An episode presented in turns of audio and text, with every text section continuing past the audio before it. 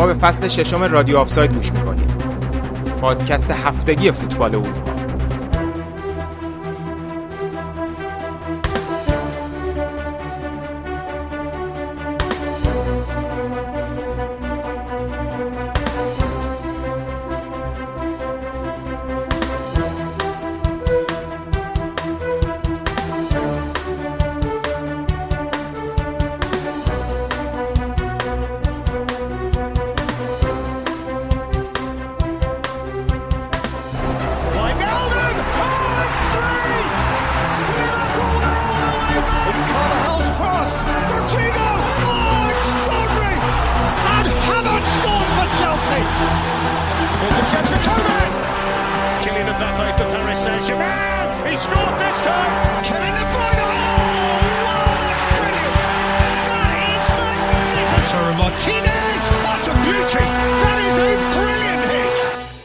سلام خوش اومدید به اولین اپیزود از فصل ششم رادیو آفساید.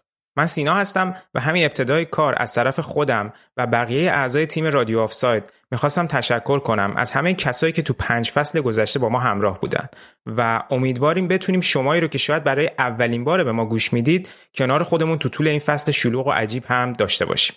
گفتم عجیب چون تقویم بازی های امسال باز هم فشرده است و به لطف فیفا و قطر قرار اولین جام جهانی زمستونی رو وسط فصل تجربه کنیم.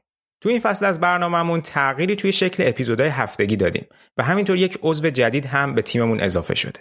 فرمت جدید از این قراره که در هر اپیزود یک پنل یا میزه گرد داریم که چند نفر از بچه ها با تمرکز بر یک موضوع یا یک بازی خاص اون هفته حدود یک ساعت با هم بحث و گفتگو می‌کنن. در طول فصل سعی می‌کنیم به فراخور اون بحث مهمونایی هم توی میزه گردامون داشته باشیم. اون بخشای مختص چارلیگ رو تبدیل کردیم به بخشای کوتاه 15 دقیقه‌ای که در هر بخش یک نفر خیلی سریع مروری خواهد داشت بر مهمترین و جذابترین اتفاقات هفته اخیر اون لیگ خاص. دلیل این تغییرات هم این بوده که توی فرمت فصول قبل خیلی از حرفا در طول فصل تکراری می شدن و همینطور بحث بین مجری و افراد مسئول لیگا زیاد شکل نمی گرفت. برای همین اون بخشا رو به 15 دقیقه کاهش دادیم تا فقط حالت مرور داشته باشن و از اون سمت کسانی که توی میزه گرد هفته شرکت می‌کنن همه بتونن توی بحث مشارکت کنن و بحث رو به سمت چالشی شدن پیش ببرن. و شما مخاطبین هم بعد از برنامه بتونین نظراتتون رو راجع به میزه گرد و موضوع اون میزه گرد با ما به اشتراک بذارید. فکر می‌کنیم با این کار ریتم برنامه‌مون هم تندتر از قبل بشه. اما عضو جدید و بخش جدید.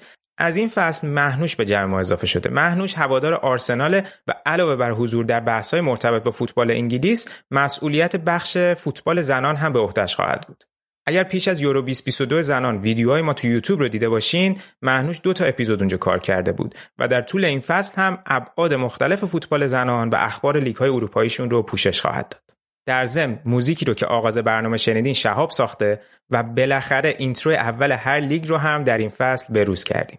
ممنونیم که به ما گوش میدین. رادیو آفساید رو اگر فارسی و انگلیسی تو یوتیوب تلگرام اینستاگرام و توییتر search کنین می‌تونین پیدا کنین و حتما ما رو تو این شبکه های اجتماعی دنبال کنین. کلام آخرم مثل همیشه این که اگر از پادکست ما خوشتون اومد لطفا ما رو به دوستانتون معرفی کنین که این بزرگترین کمکیه که می‌تونیم از سمت شما دریافت کنیم. دیگه بریم و اولین اپیزود از فصل ششم رو آغاز کنیم.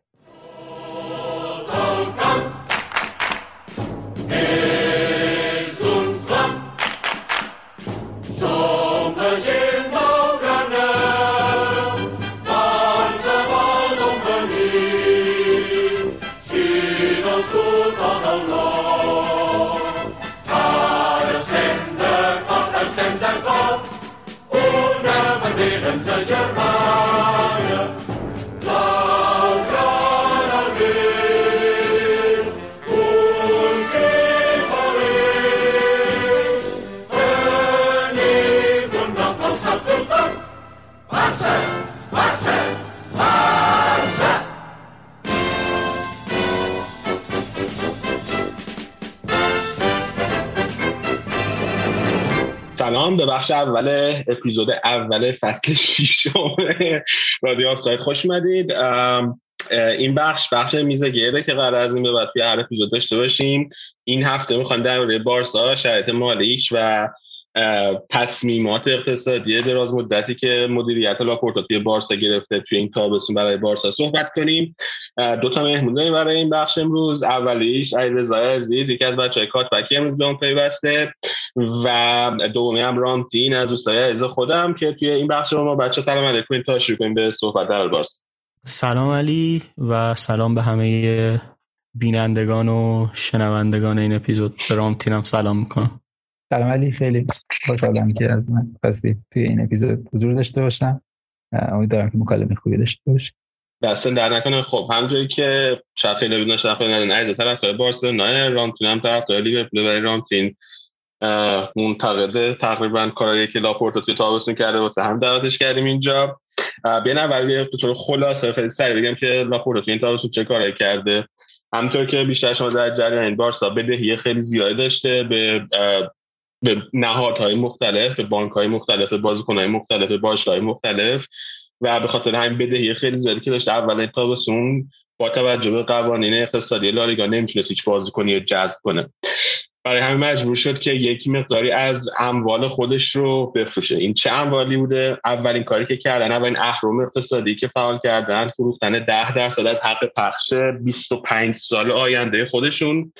به یک کمپانی به اسم سیکس استریت که این به این معنیه که باشگاه بارسا توی 25 سال آینده هر حق پخشی که بگیره برای بازی لالیگایی خودش ده درصدش رو باید بده به این کمپانی سیکس استریت بعد از اون یک اهرم دوم فعال کردن اونم فروختن 15 درصد دیگه. از همین حق پخش به همون کمپانی سیکس استریت پس یعنی الان در مجموع کمپانی سیکس استریت برای 25 سال آینده در مجموع 25 درصد از حق پخش باشگاه بارسلونا رو برای بازی لالیگا در اختیار خودش داره کار سومی که بارسا کرد فروختن 24 و نیم درصد از سهام بارسا استودیوز به یه شرکتی به اسم شرکت سوسیوز.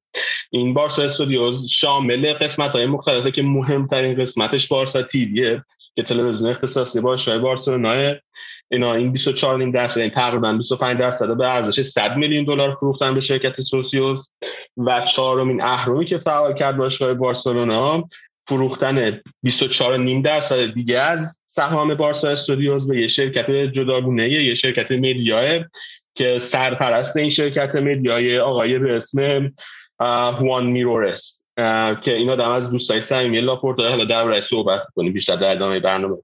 این 24.5 درصد ثانیه ثانویه رو به مبلغ 100 میلیون یورو فروختن. پس اول 100 میلیون دلار و بعد 100 میلیون یورو.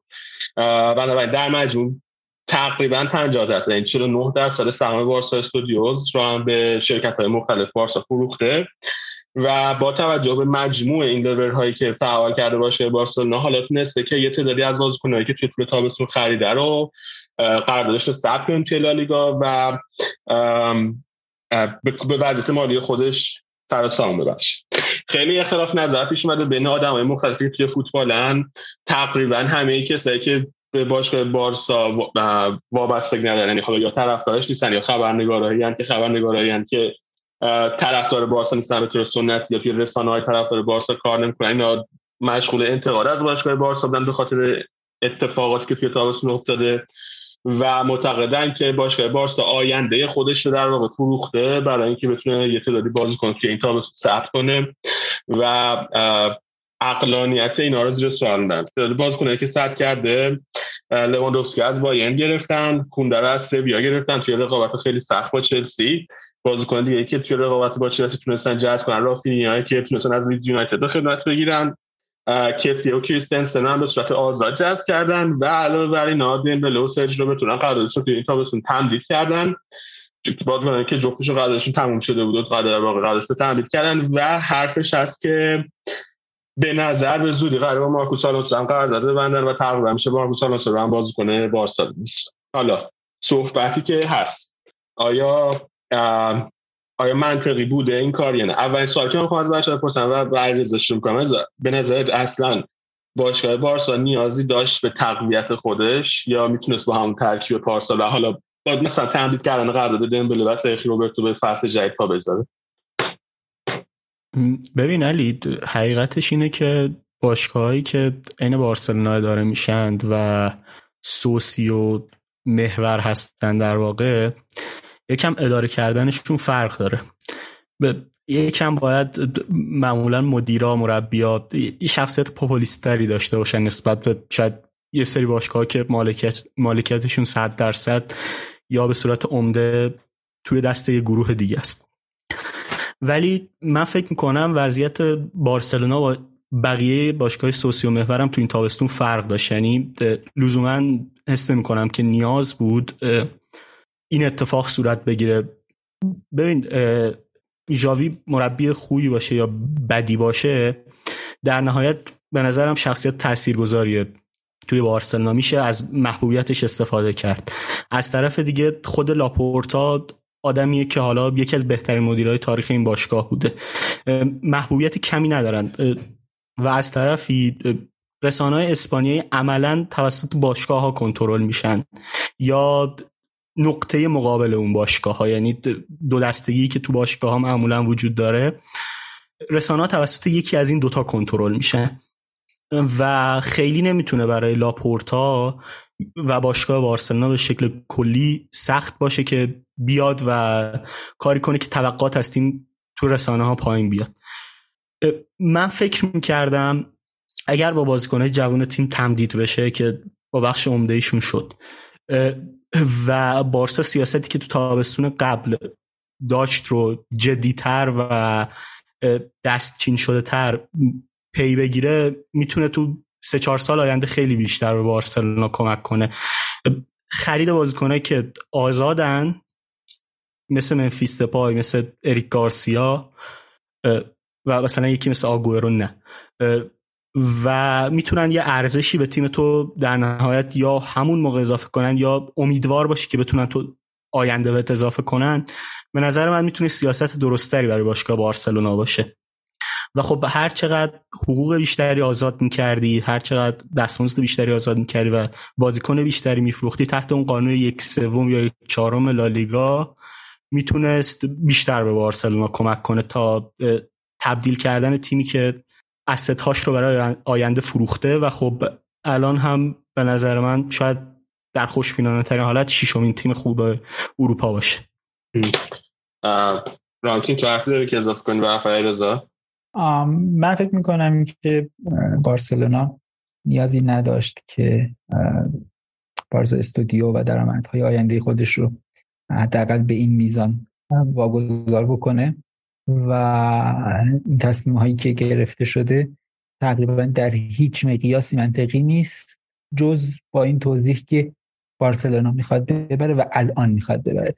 یعنی سرمایه گذاری روی تیم می‌تونه منطقی باشه ولی بارسلونا حتی بازیکن های کم ریسکی رو هدف نگرفته با این سرمایه ای که آزاد کرده. و اگه ما الان بخوایم در مورد بارسلونا صحبت بکنیم که این فصل چی میشه ازش انتظار داشت سقف و کف بالایی هنوز میشه در نظر گرفت برای اینکه این بازیکن ها قراره حل بکنن. لاپورتا گفته بود که آدم قماربازی نیست. من فکر می‌کنم که آدم قماربازی نیست به خاطر اینکه کاملا معلومه که در این شرایط بارسلونا چی رو باخته.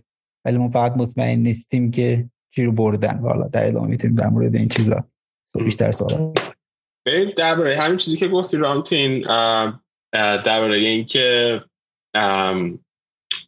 خب ببین در این حرفایی که زنی بچه چیزی که من می‌خواستم بگم اینه که بیاین یه ذره از سمت لاپورتا و ژاوی به قضیه نگاه کنیم.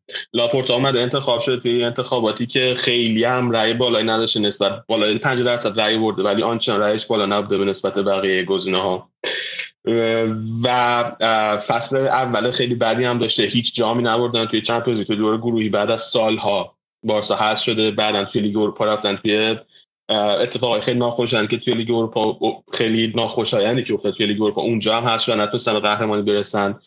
هیچ جامی نبردن. از طرف دیگه رقیب سنتیش رئال مادرید هم توی لیگ قهرمان شده هم به صورت اجابا و توی چمپیونز لیگ قهرمان شده و طرفدارای بارسا و وقتی میگم طرفدارای بارسا منظورم کسایی که فقط توی فضای مجازی می‌بینیم نیستن. کسایی که توی ورزشگاه میرن کسایی که روی سیاست باشگاه تاثیرات خیلی عمیق و بلند مدت می‌تونن بذارن اینا واقعا عصبانیان از شرایط باشگاه و به احتمال خیلی زیاد به شهادت خیلی از کسایی که توی فضای مجازی هستن که از کسایی که ورزش کنن و جز توصیه باشگاهن اگر باشگاه دوباره یک فصل مثل فصل گذشته داشته باشه موفقیتی کسب نکنه نتونه رقابت کنه برای بردن. حالا شاید اگر رقابت کنه برای بودن و در نهایت مثلا با فاصله نزدیکی شکست بخوره و نتون لیگو ببره طرفدار خیلی شاکی نشن. اما اگه اصلا کلا توی رقابت نباشه مثل اتفاقی که پارسال براشون افتاد اون موقع عصبانیت هوادارا خیلی خیلی زیاد میشه و هوادار بارسا همین الان یه مدیر رو برکنار کردن. بارتومو رو یک بار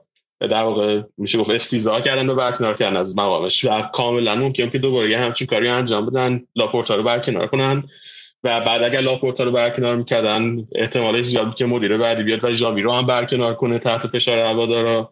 و این باعث میشه که مسئله فقط این نیست که لاپورتا برکنار شده. مثلا ثبات مدیریتی باشگاه زیر سوال می‌رفت. ثبات مدیریتی باشگاه تحت خطر قرار می‌گرفت با این کاری. و از این جنبه هم باید به این قضیه نگاه کنیم به نظر من که یک مقداری مدیریت بارسا تحت فشار هوادارهای خودش هم قرار داره و باید فشار هوادارهای خودش هم جواب بده. راستش واسه من تصورش سخت نیست که این قضیه رو از دید لاپورتا ببینیم و همه چیز به این می‌رسه که وقتی که عواقب این تصمیم ها گریبانگیر بارسلونا بشه لاپورتا دیگه اونجا نیست و دیگه مشکل لاپورتا نیست. جدای این من فکر می‌کنم ما شواهدی داریم از اینکه حتی بدون هیچ تغییری اتفاقایی که افتاد به بعدی فصل پیش احتمالا نمی بود یعنی اگه ما به متریکس ها نگاه بکنیم رئال مادرید تیمی بود که توی لیگ بهتر از متریکساش نتیجه گرفت و خیلی از بازی ها رو با اختلاف خیلی نزدیک برد که همیشه تقریبا هر تعداد بده نشون میده که پایدار نیست و تقریبا خیلی نزدیک به هم بودن توی داده های مربوط به لالیگا. پس به به هر صورت اختلاف امتیاز بارسلونا و رئال مادرید اونقدر نمی بود جدای این من فکر می‌کنم که آوردن ژاوی و حالا لاپورتا با اون پیش زمینه که در اون سابقه ای که داره یه حدی حسن نیت خریده بود پیش هوادارها برای مدیریت و حالا شاید فصل پیش خیلی تلخ بود برای هوادارا ولی حتی با یه پیشرفت نسبی هم مود هوادارا عوض می‌شد اوضاع خیلی بهتر به نظر می رسید و به نظر من نیازی نبود که اینها وارد شرایطی بشن که بخوان الان ببرن. من فکر نمی کنم که بشه با لاپورتا رو درک کرد از این جهت که هوادار می‌خوان نتیجه بگیرن و حالا این تصمیم ها ضروری بوده چون این تصمیم ها تقریبا تمام راه رو رفتنه. یعنی گفتی که ممکنه مدیریت عوض بشه مدیریت بعدی بیاد و ثبات باشگاه از دست بده. به نظر واسه من تصورش سخته که بارسلونا بیشتر از این ثبات خود ثبات اقتصادی خودش رو فدا بکنه. یعنی هر چیزی که تو می‌خوای به یه مدیر دیگه ای نسبت بدی یا پورتو عملا تمام اونها رو انجام داده و باشگاه الان وارد یه ریسک خیلی بزرگتر شده. اون همین که اگر با این شرایط نبره تقریبا میشه گفت که یه افتضاح مدیریتی اتفاق افتاده. اونم از این جهت من فکر می‌کنم با تیم قبلی هم اینا شانس خیلی بالایی داشتن. بالای 90 درصد بالای 95 درصد که سهمیه رو می‌گیرن و حالا تو یک 16 هم یک هشتم چمپیونز لیگ تا می‌تونن برن. اینه که اونقدر می‌کنم اینها به لحاظ مالی توجیهی داشته باشه. این تصمیم ها اگر چیزی که فینال بتونیم یه توجیه براش پیدا بکنی ولی به هر صورت فداکاری مالی خیلی بزرگی صورت گرفت. اون هم روی شرایطی که سرمایه گذاریشون روی تیم اونقدر اطمینان بخش نیست. علی. عرض تو چیزی اضافه کنی؟ من اتفاقا یک کم برخلاف تو فکر می‌کنم. من فکر می‌کنم که برکنار کردن یه مدیر تو بارسلونا اونقدر هم ساده نیست. از طبیعتا خیلی از باشگاه دیگه توی اروپا ساده تره و ممکن تره ولی یه نکته رو بگم. حتی برکناری بارتامو و اون امضاهایی که علیهش جمع شد بعد از اون شکست به اون شدت پشت سر هم جمع نمی‌شد اگر خاطرت باشه. بعد از اینکه درخواست خروج مسی اومد تو بازی دو هفتهش تو هفته دوم بود که عملا جمع شدن امضاهای شدتی پیدا کرد و رسید که کار به استعفای بارتومو و اصلا اون رأی نهایی که می‌خواستند هم نرسید. مسئله اینه که وقتی شرایط ورزشی باشگاه و یه خطر به اون جدیت اون شکست مقابل بایرن مونیخ تکرار میشه و مدیریت لزوما با تهدیدی به شکل جدی مواجه نمیشه و همزمان به قول رامتین تو یه محبوبیتی با انتخاب جاوی خریدی برای خودت خودت هم اتفاقا انسان محبوبی هستی. فکر نمی کنم خیلی نیازی بود که این اتفاق صورت بگیره. از طرفی این چیزی که میگم مشاهدات خودم. یه دو دستگی باید ایجاد کنیم بین هوادار بارسلونا. کسایی که سوسیو باشگاهن کسایی که می‌تونن رأی بدن و کسایی که طبیعتا تو فضای مجازی هوادار بارسلونا دنبال می‌کنن باشگاه به این, به این شکل. من بین سوسیوهایی که خودم تو شبکه اجتماعی دنبال می‌کنم اتفاقا بیشتر بین اونها نگرانی می‌بینم واسه شرایط مالی باشگاه تا یه هواداری که لزوما می‌خواد ببینه که تیم می‌بره یا نه. یعنی حس می‌کنم نگرانی و اون درصدی که می‌بینم نگرانی بین اونا خیلی بیشتره نسبت به آینده باشگاه و اینکه چرا داره این پول به این صورت هزینه میشه و اصلا چرا فعال شده این اهرم هایی که لاپورتا اسمش رو گذاشته. تا شرایطی که حس می‌کنم توصیف میشه.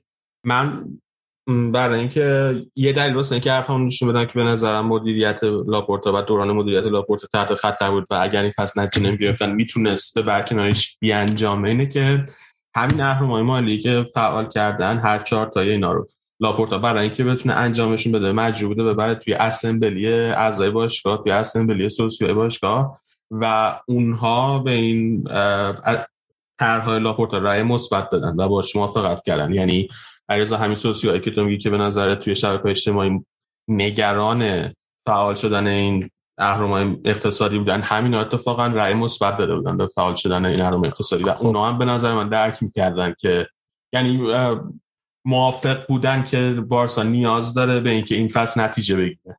حالا یه سال دیگه من از تو می‌پرسم. چه چیزهایی داخل اون مجموعه رفته تون مجمع رفته و به نظرت رأی نیورده؟ تا حالا. چیزی یادته؟ نمی‌دونم الان یادم نیست چیزی. من تنها چیزی که فکر کنم یادم باشه تغییر لوگوی باشگاه بوده.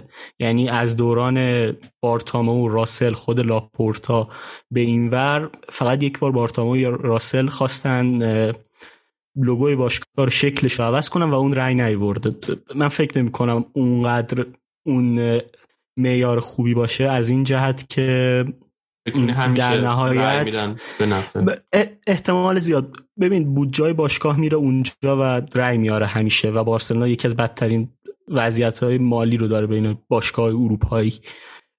فکر نمی کنم خیلی متر خوبی باشه. عملا اون مجمعی که شکل می‌گیره یه سری توضیحات اولیه میدن که شاید تو یه رسانه مثل موندو یا اسپورت تو توضیحات کاملتری رو پیدا بکنی. یه سری حرف زده میشه که ما نیاز داریم این کار رو بکنیم و مثلا چهار نفر این حرف رو پشت سرم تکرار می‌کنن از اعضای تیم مدیریتی باشگاه. فکر نمی کنم خیلی نشونه باشه که قانع کننده است. ممکنه برای خیلی قانع کننده باشه و ازش منطقی باشه. اما من هرچی فکر می‌کنم حقیقتی حسام قانع کننده نمیاد که چون اونا تایید کردن پس درصد بزرگتریشون هم موافق بودن. فکر کنم چیزی که تایید میشه اونجا. خیلی فشار زیادی بوده که بارسلونا حتما این فصل نتیجه مثلا خیلی درخشانی بگیره و اگه نمی‌گرفته خیلی قرار بوده رسوایی باشه. من فکر می‌کنم اینجوریه یعنی من واقعا فکر کنم که اگر که نتیجه نمی‌گرفتن رسوایی بزرگی بود. ولی مثلا اگر به من گفتید که خود این قضیه یک قسمتیش که یعنی مهم شده بوده نتیجه گرفتن توی این فصل جاری این فصل که در پیشه یه دلیلش خود لاپور رفتار خود لاپورتا و جاویه که فصل پیش جوی رفتار می‌کردن که مصاحبه هایی که می‌کردن به خصوص لاپورتا چند بار پشت سر هم حالا مصاحبه کرد گفته ما برگشتیم ما از نظر اقتصادی برگشتیم ما مثلا دوباره می‌تونیم با بزرگترین تیم‌های اروپایی توی بازار نقل و انتقالات رقابت کنیم یا رفتارهایی که خود مدیریت بارسا داره تشویق می‌کنه هوادارا به اینکه قراره این فصل حتما نتیجه بگیره. یعنی به نظر من اون مثلا خیلی حرف درستیه اگه یه نفر بزنه. ولی اینکه این انتظار هوادار بارسا دارن من بهش واقعا اعتقاد دارم که واقعا واقعا منتظرم که این فصل الان بگیرن. الان دارن. نه منظور بعد از این خریدایی که انجام شده نه اول تابستون بعد از کال کرده اول تابستون به نظرم همینجوری یعنی اول تابستون به نظرم واقعا منتظرم که این فصل یه مشکل بن... یه مشکل بنیادی با این وجود داره. اونم اینه که فوتبال ورزش رندومیه و توی انجام خریدها هم یه ریسک میزان ریسکی وجود داره. و حالا وقتی که بارسلونا داره با یه هزینه خیلی هنگفتی روی تیمش سرمایه گذاری می‌کنه باید اون ریسک رو تا حد, حد ممکن پایین بیاره. و حالا بعضی از خریدایی که انجام دادن مثل خرید کریستیانسن یا کسیه به نظر من توی این چارچوب تا حدی جام می‌گیرن. ولی اینا در خریدهای دیگهشون کاملا رفتن سراغ خرید کردن و خرید برای الان. و اون حتی فدا کردن ثبات مالی باشگاه برای ثبات ورزشی هم نیست. یعنی ممکنه روبرت لواندوفسکی یک فصل برای بارسلونا بازیکن خیلی خوبی باشه و فصل بعد دیگه جواب نده. و اون وقت می‌خوای یک فصل موفقیت تو داریم می‌خوای بیاد دونه دونه می‌خوای بیاد دونه دونه. درباره خریدش حرف بزنیم حالا درباره اینکه کلا این کاری که بارسا کرد درست بود یا غلط بود هر کدوم نظرمون رو گفتیم. حالا بیاین در حالا فرض کنیم که بارسا این کار کرده این اهرمای مالی رو فعال کرده این آینده خودش رو در واقع تا حدی فروخته برای اینکه این فصل خودش رو تقویت کنه. حالا یه سری بازیکن می‌خواد بخره. نگاه کنیم به لیست بازیکن که خریده. ببینیم که آیا این لیست بازیکن که سراغشون رفته و خریده مناسب هستن واسه باشگاهی در شرایط بارسا یا نه؟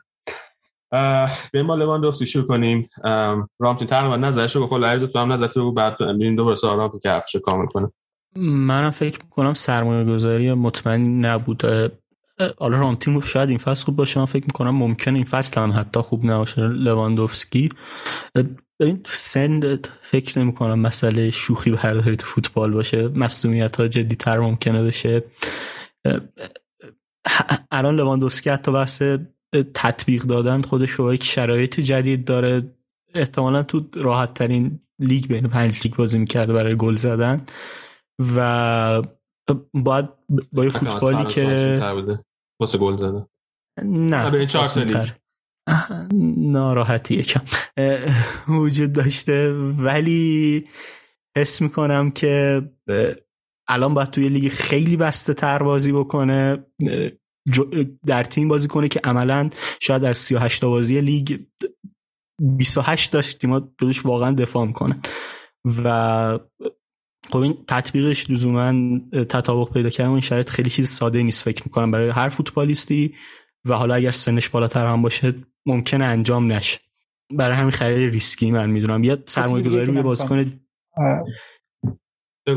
سرمایه گذاری روی بازیکن جوانتر اسم می‌کنم منطقی تر می بود در ادامه حرف علی رضا در مورد سرمایه گذاری بازیکن جوانتر یکی از عجیب ترین چیزها در مورد سرمایه گذاری که بارسلونا کرده اینه که اگه ما بیایم به اسکواد بارسلونا فصل پیش نگاه بکنیم و پستایی که بیشتری نیاز رو دارن که باشگاه بازیکن جوانتر جذب بکنه و تغییر نسل بده اینها عملا این کارو نکردن.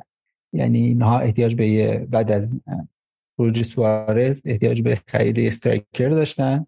و اینها با آوردن اوبامیانگ این کار نکردن و الان دوباره لواندوفسکی رو آوردن و دوباره هم این کار نکردن و حالا این همه سرمایه گذاری کرده باشگاه خرید لواندوفسکی عملا بالای 100 میلیون یورو در طول قراردادش برای بارسلونا خرج خواهد داشت و اینها باز دوباره باید معلوم سال دو فصل لیگ سه فصل لیگ هر زمانی دوباره برن به بازار و یه مهاجم نوک بخرن و حالا من نمی‌دونم فران تورز اینا چطوری می‌بینن ولی اگه این الان لواندوفسکی رو دارن و حالا ممکن اوبامیانگ هم حفظ بشه عملا تو نمی‌تونی دقایق زیادی اونجا به عنوان مهاجم نوک بهش بدی و وقتی که لواندوفسکی هست می‌خواد دقایق زیادی بازی بکنه.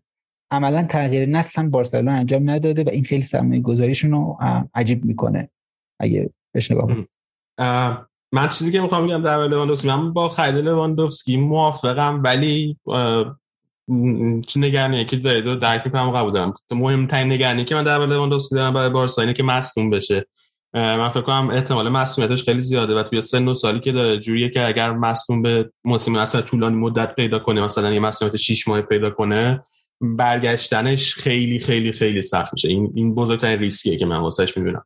حالا ممکنه آمارش افت کنه آمار گلزنی ایناش ولی خیلی مهم هم نیست اگر آمار گلزنیش افت کنه ولی به روند تهاجمی بارسا به نظرم کمک کنه. ولی چیزی که باعث میشه که من موافق باشم با خرید لواندوفسکی چیزی که فکر می‌کنم که خود مدیریت بارسا هم بهش کرده و به روش های مختلف هم درز دادن این مطلب رو به بارسا برای اینکه یک تیم در سطح جهانی بمونه یک تیم مطرح سطح جهانی درجه اول بمونه نیاز داره به بازیکنایی که این بازیکن‌ها مطرح باشن توی دنیا اسپانسر رو جذب کنن برای باشگاه بارسلونا بتونه بتونه قراردادهای sponsoring قوی ببنده در سطح بقیه باشگاه در سطح رئال مادرید در سطح منچستر یونایتد. در سطح اینجور باشگاه بتونه قرارداد اسپانسر ببنده. تمام مطالعاتی که الان نه نه نگاه کن همین الان مثلا قراردادی که با اسپاتیفای بستن. چی شده چی نشون میده؟ تمام مطالعاتی که شده نشون میده که بازیکن به عنوان خرید بازیکنی که حالا اسمی چیزی داره اونقدر کمک اقتصادی زیادی به باشگاه نمی‌کنه. و اعداد نمی‌خونن. بعضی هوادارا حتی فکر می‌کنن که نمی‌دونم با فلان بازیکن اگه خیلی محبوبه اگه اسمش کریستیانو رونالدو میاد و ما انقدر نمی‌دونم پیرهن میفروشیم که حتی یه بخشی از هزینه خودش رو در میاره یا تمام هزینه خودش رو در میاره. ولی در واقعیت اینطوری نیست. یعنی شاید برین به بارسلونا لازم میزان درآمدشون قبل و بعد از برگ قبل و بعد از خروج مسی نگاه بکنین اونقدر فرقی نمی‌کنه. یعنی اینا به لحاظ اقتصادی تصمیمای خیلی ساده ایه اونقدر دراماتیک نیست. یعنی عملا خروج مسی لحاظ اقتصادی باشه کمک می‌کنه. اگه خرید نخریدن لواندوفسکی تصمیم ساده ای برای بارسلونا فقط به لحاظ اقتصادی اگه از اون نگاه. من نمی‌دونم من نمی‌دونم چقدر به نظر تو تفاوت میشه تفاوت زیاد. الان قراردادی که بارسا اخیرا با اسپاتیفای بسته بعد از ترک کردن بارسا یه قراردادی با اسپاتیفای بسته که نه تنها sponsoring پیرنش sponsoring اصلی پیرنش داره به بارسا میده یه سری امتیازات دیگه هم داره به بارسا میده به جز بحث اسم ورزشکار نمی‌کنم یه جز اسم امتیازات دیگه هم داره به بارسا میده و هنوز قراردادی که با اسپاتیفای بسته از قرارداد قبلی که با sponsoring روی پیرنش بسته بود کمتره. این نمی‌دونم چرا میگی که فقط به مسی خب نمیگرده بارسلونا به طور کلی باشگاهیه که بارسلونا الان به طور کلی باشگاهیه که جایگاهش توی موقعیت با جایگاهش توی فوتبال اروپا یه مقدار به لحاظ ورزشی پایین تر اومده و یه مجموعه از فاکتورها هستن که روی اون اثر دارن. وگرنه اگه مثلا فرض کنید که الان که منچستر یونایتد کریستیانو رونالدو رو داره نسبت به قبلش چقدر اینها به لحاظ مالی سود ضرر می‌کنن اونقدر تفاوتش معنی دار نیست. به نظر مقایسه خوبی نیست به خاطر اینکه منچستر یونایتد هم قبل از اینکه کریستیانو رونالدو رو بگیره توی قله قراردادهای اسپانسرینگ بود. اینکه اومدن کریستیانو رونالدو چقدر می‌تونه قول رو جابجا کنه نه زمینش خوب نیست. اما بارسا که به خاطر رفتن خب کریستیانو رونالدو یکی از بزرگترین شاید دو تا برند بزرگ فوتبال اروپا است. و اون ارزشی که تو داری میگی به عنوان برند که منچستر یونایتد داشته بارسلونا هم داره. حالا اینکه عملا نمی‌دونم چقدر خوب ازش دارن استفاده می‌کنن یا نمی‌کنن و اینها. اتفاقا به نظر من منچستر یونایتد یه استعدادی برای بارسلونا. حالا یه مقدار اون پول حق پخش لیگ برتر موقعیت مالی منچستر یونایتد با ثباتتر می‌کنه. ولی منچستر یونایتد در این حال یه گواهی خوبی هست از اینکه ارتباط میونه حتی موفقیت باشگاه توی زمین هم برنده شدن با اون درآمدی که باشگاه می‌تونه حفظ بکنه اونقدری که هوادارا فکر می‌کنن قوی نیست و بازیکن هم اونقدر برای باشگاه سرمایه اقتصادی اینها نمیاره. اگه بارسلونا لواندوفسکی رو نمی‌خرید خیلی زود به ثبات مالی می‌رسید. تا الان که لواندوفسکی خریدن. ببین چند تا موضوع مختلف یکی اینکه به نظر من تنها تفاوت منچستر یونایتد با بارسا قراردادای حق پخش لیگ برتر نیست. خود لیگ برتر جدای از قراردادهای حق پخش لیگ خیلی قوی تره از لالیگا اسپانیا و همین داره کمک می‌کنه به یونایتد که با وجود اینکه تیمش از نظر ورزشی یک ده هست افت کرده و دیگه جزو تیم درجه یک اروپا نیست با این همه داره قدرت اقتصادیش حفظ می‌کنه و این فقط قضیه حق اسپانسر نیست. خیلی عوامل دیگه داخله. بارسا خیلی از اون کمک کار نداره. و باشه که به نظر من بهتر می‌تونه به بارسا بهش نگاه کنه واسه اینکه ببینه چه اتفاقی می‌تونه براش بیفته. اگه از نظر ورزشی و از نظر اسمای بزرگ که تو تیمش هستن اوف کنه می‌تونه شبیهش بشه. مثلا مثلا میلان 10 سال گذشته است. بارسا می‌تونه به اتفاق میلان براش افتاد دوچار بشه. یه موضوع دیگه. آره اگر این بار بیشتر بوده چی؟ ارزش برندینگ ارزش برندینگ و اسپانسر میزان درآمدی که بارسلونا از این لحاظ جذب می‌کنه. تا جایی که من می‌دونم از منچستر یونایتد بیشتر بوده و اون گپ با حق میزان حق پخشی که منچستر یونایتد از لیگ برتر دریافت می‌کنه پر میشه. اینی که من فکر می‌کنم اونقدر بخ... آره به خاطر به خاطر وجود سوپر استارهای بزرگی مثل مسی مثل نیمار مثل X Y Z که توی سال گذشته توی بارسا بودن من دارم میگم پارسال بارسا رو اگه نکنید من فکر کنم باشگاه هم هست. حتما آره اسم باشگاه حتما خود باشگاه. برند برند خود باشگاه هم مهمه ولی اون بازیکن هم اهمیت خودشو دارن من یه موضوع دیگه می‌خوام بگم. این که میگی که اگر لواندوفسکی یا این بازیکنایی که امسال جذب کردن زودتر به ثبات مالی می‌رسیدن من اینو قبول دارم. زودتر به ثبات مالی می‌رسیدن. اما چیزی که لاپورتا دنبالشه فقط ثبات مالی نیست. چیزی که دنبالشه رونیو یا درآمد سالیانه بالا یعنی براش مهمه که نه تنها به ثبات مالی برسه با درآمد مالی زیاد به ثبات مالی برسه. نمی‌خواد به این ثبات برسه که سالیانه 500 میلیون یورو خرج کنه مثلا سالی 510 میلیون یورو خرج کنه. می‌خواد به این ثبات مالی برسه که سالی یک میلیارد یورو خرج کنه سالی یک میلیارد یورو هم درآمد داشته باشه. این این چیزیه که دنبالشه. فقط دنبال ثبات مالی نیست دنبال درآمد زیاد هم هست. تفاوتش اونقدر دراماتیک نیست ولی باشه. یعنی اون اونقدر باشه. با اینکه کنه دیگه رو جذب بکنه. و امسال قهرمان بشه و فصل بعد قهرمان بشه و فصل بعدم قهرمان بشه و نمی‌دونم دو تا Champions League هم ببرن باعث میشه که قرارداد sponsoring بهتری بتونه ببندن یعنی موفقیت مرتب و نمی‌دونم داشتن یه تیم برای سوپر استار و اینها. ولی صرفا اینکه ما ما لواندوفسکی رو اضافه کردیم و حالا این فصلی رو ببریم یا نبریم اونقدرها هم درآمد اضافه نمی‌کنه و اینکه سطح لالیگا خیلی افت کرده توی سالهای اخیر. و تو خودت هم می‌دونی که رئال مادرید هم توی چند سال اخیر تیم سابق نبوده. اینه که این لحاظی مقدار حاشیه هم داشتن که یه تیم خوبی وجود داشت یا می‌تونست وجود داشته باشه که اینها سهمیه می‌گیرن و اینکه حتی اگه این حداقل رقابتی بکنن با رئال مادرید. خب ما خیلی از ارزتون نظر نده درباره موضوع تاثیر لواندوفسکی توی قضیه sponsoring باشگاه. من میگم تصمیماتی گرفته میشه لزوما ما هم نمی‌خونه. اگر قرار لواندوفسکی برای این کار خریداری بشه و هدف موفقیت کوتاه مدته لاپورتا عملا داره درآمد روز مسابقه بارسلونا رو در خطر میندازه. با تصمیم که برای بازسازی استادیوم تو کوتاه مدت گرفته. یعنی لزوما بارسلونا نمی‌تونه درآمد سابق رو توی کوتاه مدت به دست بیاره چون با در یه استادیوم دیگه بازی کنه. همون اتفاقی که برای رئال مادرید افتاد و حالا از روی شاید یکم خوششانسی تو با کووید هم همخونی پیدا کرد. ولی خب بارسلونا باید توی استادیوم کوچیکتر بازی بکنه. درآمد نیوکمپ رو از دست میده و خب نگاه داشتن به درآمد استادیوم هم یه بخشی بیشتر دید دراز مدت فکر می‌کنم. و خب این واسه من همخونی نداره تصمیم که لاپورتا گرفته که پس ما بیایم لواندوفسکی رو بگیریم. از اون ور یه بخش دیگه درآمد رو داره کاهش میده. آره الزاما آخه به نظرم باید به هر دو تاش نگاه کنه. یعنی همزمان باید بتونه به درآمد کوتاه مدت باشگاه و درآمد بلند مدتش نگاه کنه. خیلی به نظرم تضادی نداره. تضاد مدیریتی نیست.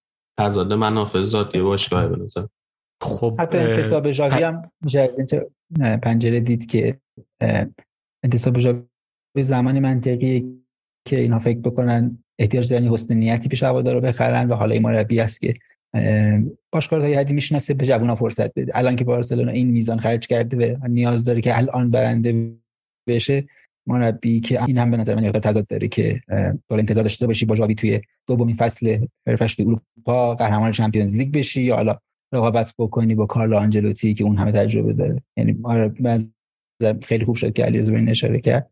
به نظر منم تضاد خیلی زیاد دارن توی کارهایی که بارسلونا داره در جاوی ورزشی. آره. درباره جاوی من قبلا توی برنامه فصل پیش نظرم گفتم. من فکر نمی‌کنم خیلی تصمیم ورزشی بود که لاپورتا گرفته بیشتر مجبور شد که این تصمیم بگیر فکر نمی‌کنم مثلا در چارش به این چیزا بهش نگاه کرده باشه. حالا الان بعدا می‌تونیم درباره اونم حرف بزنیم. به نظر لواندوفسکی رد بشیم درباره کونده و رافینیا. از نظر درباره کونده و رافینیا چیه؟ می‌تونن آیا انتخابای خوبی بودن برای بارسا و آیا توی کوتاه مدت و دراز مدت می‌تونن برای بارسا خوب باشن یا نه؟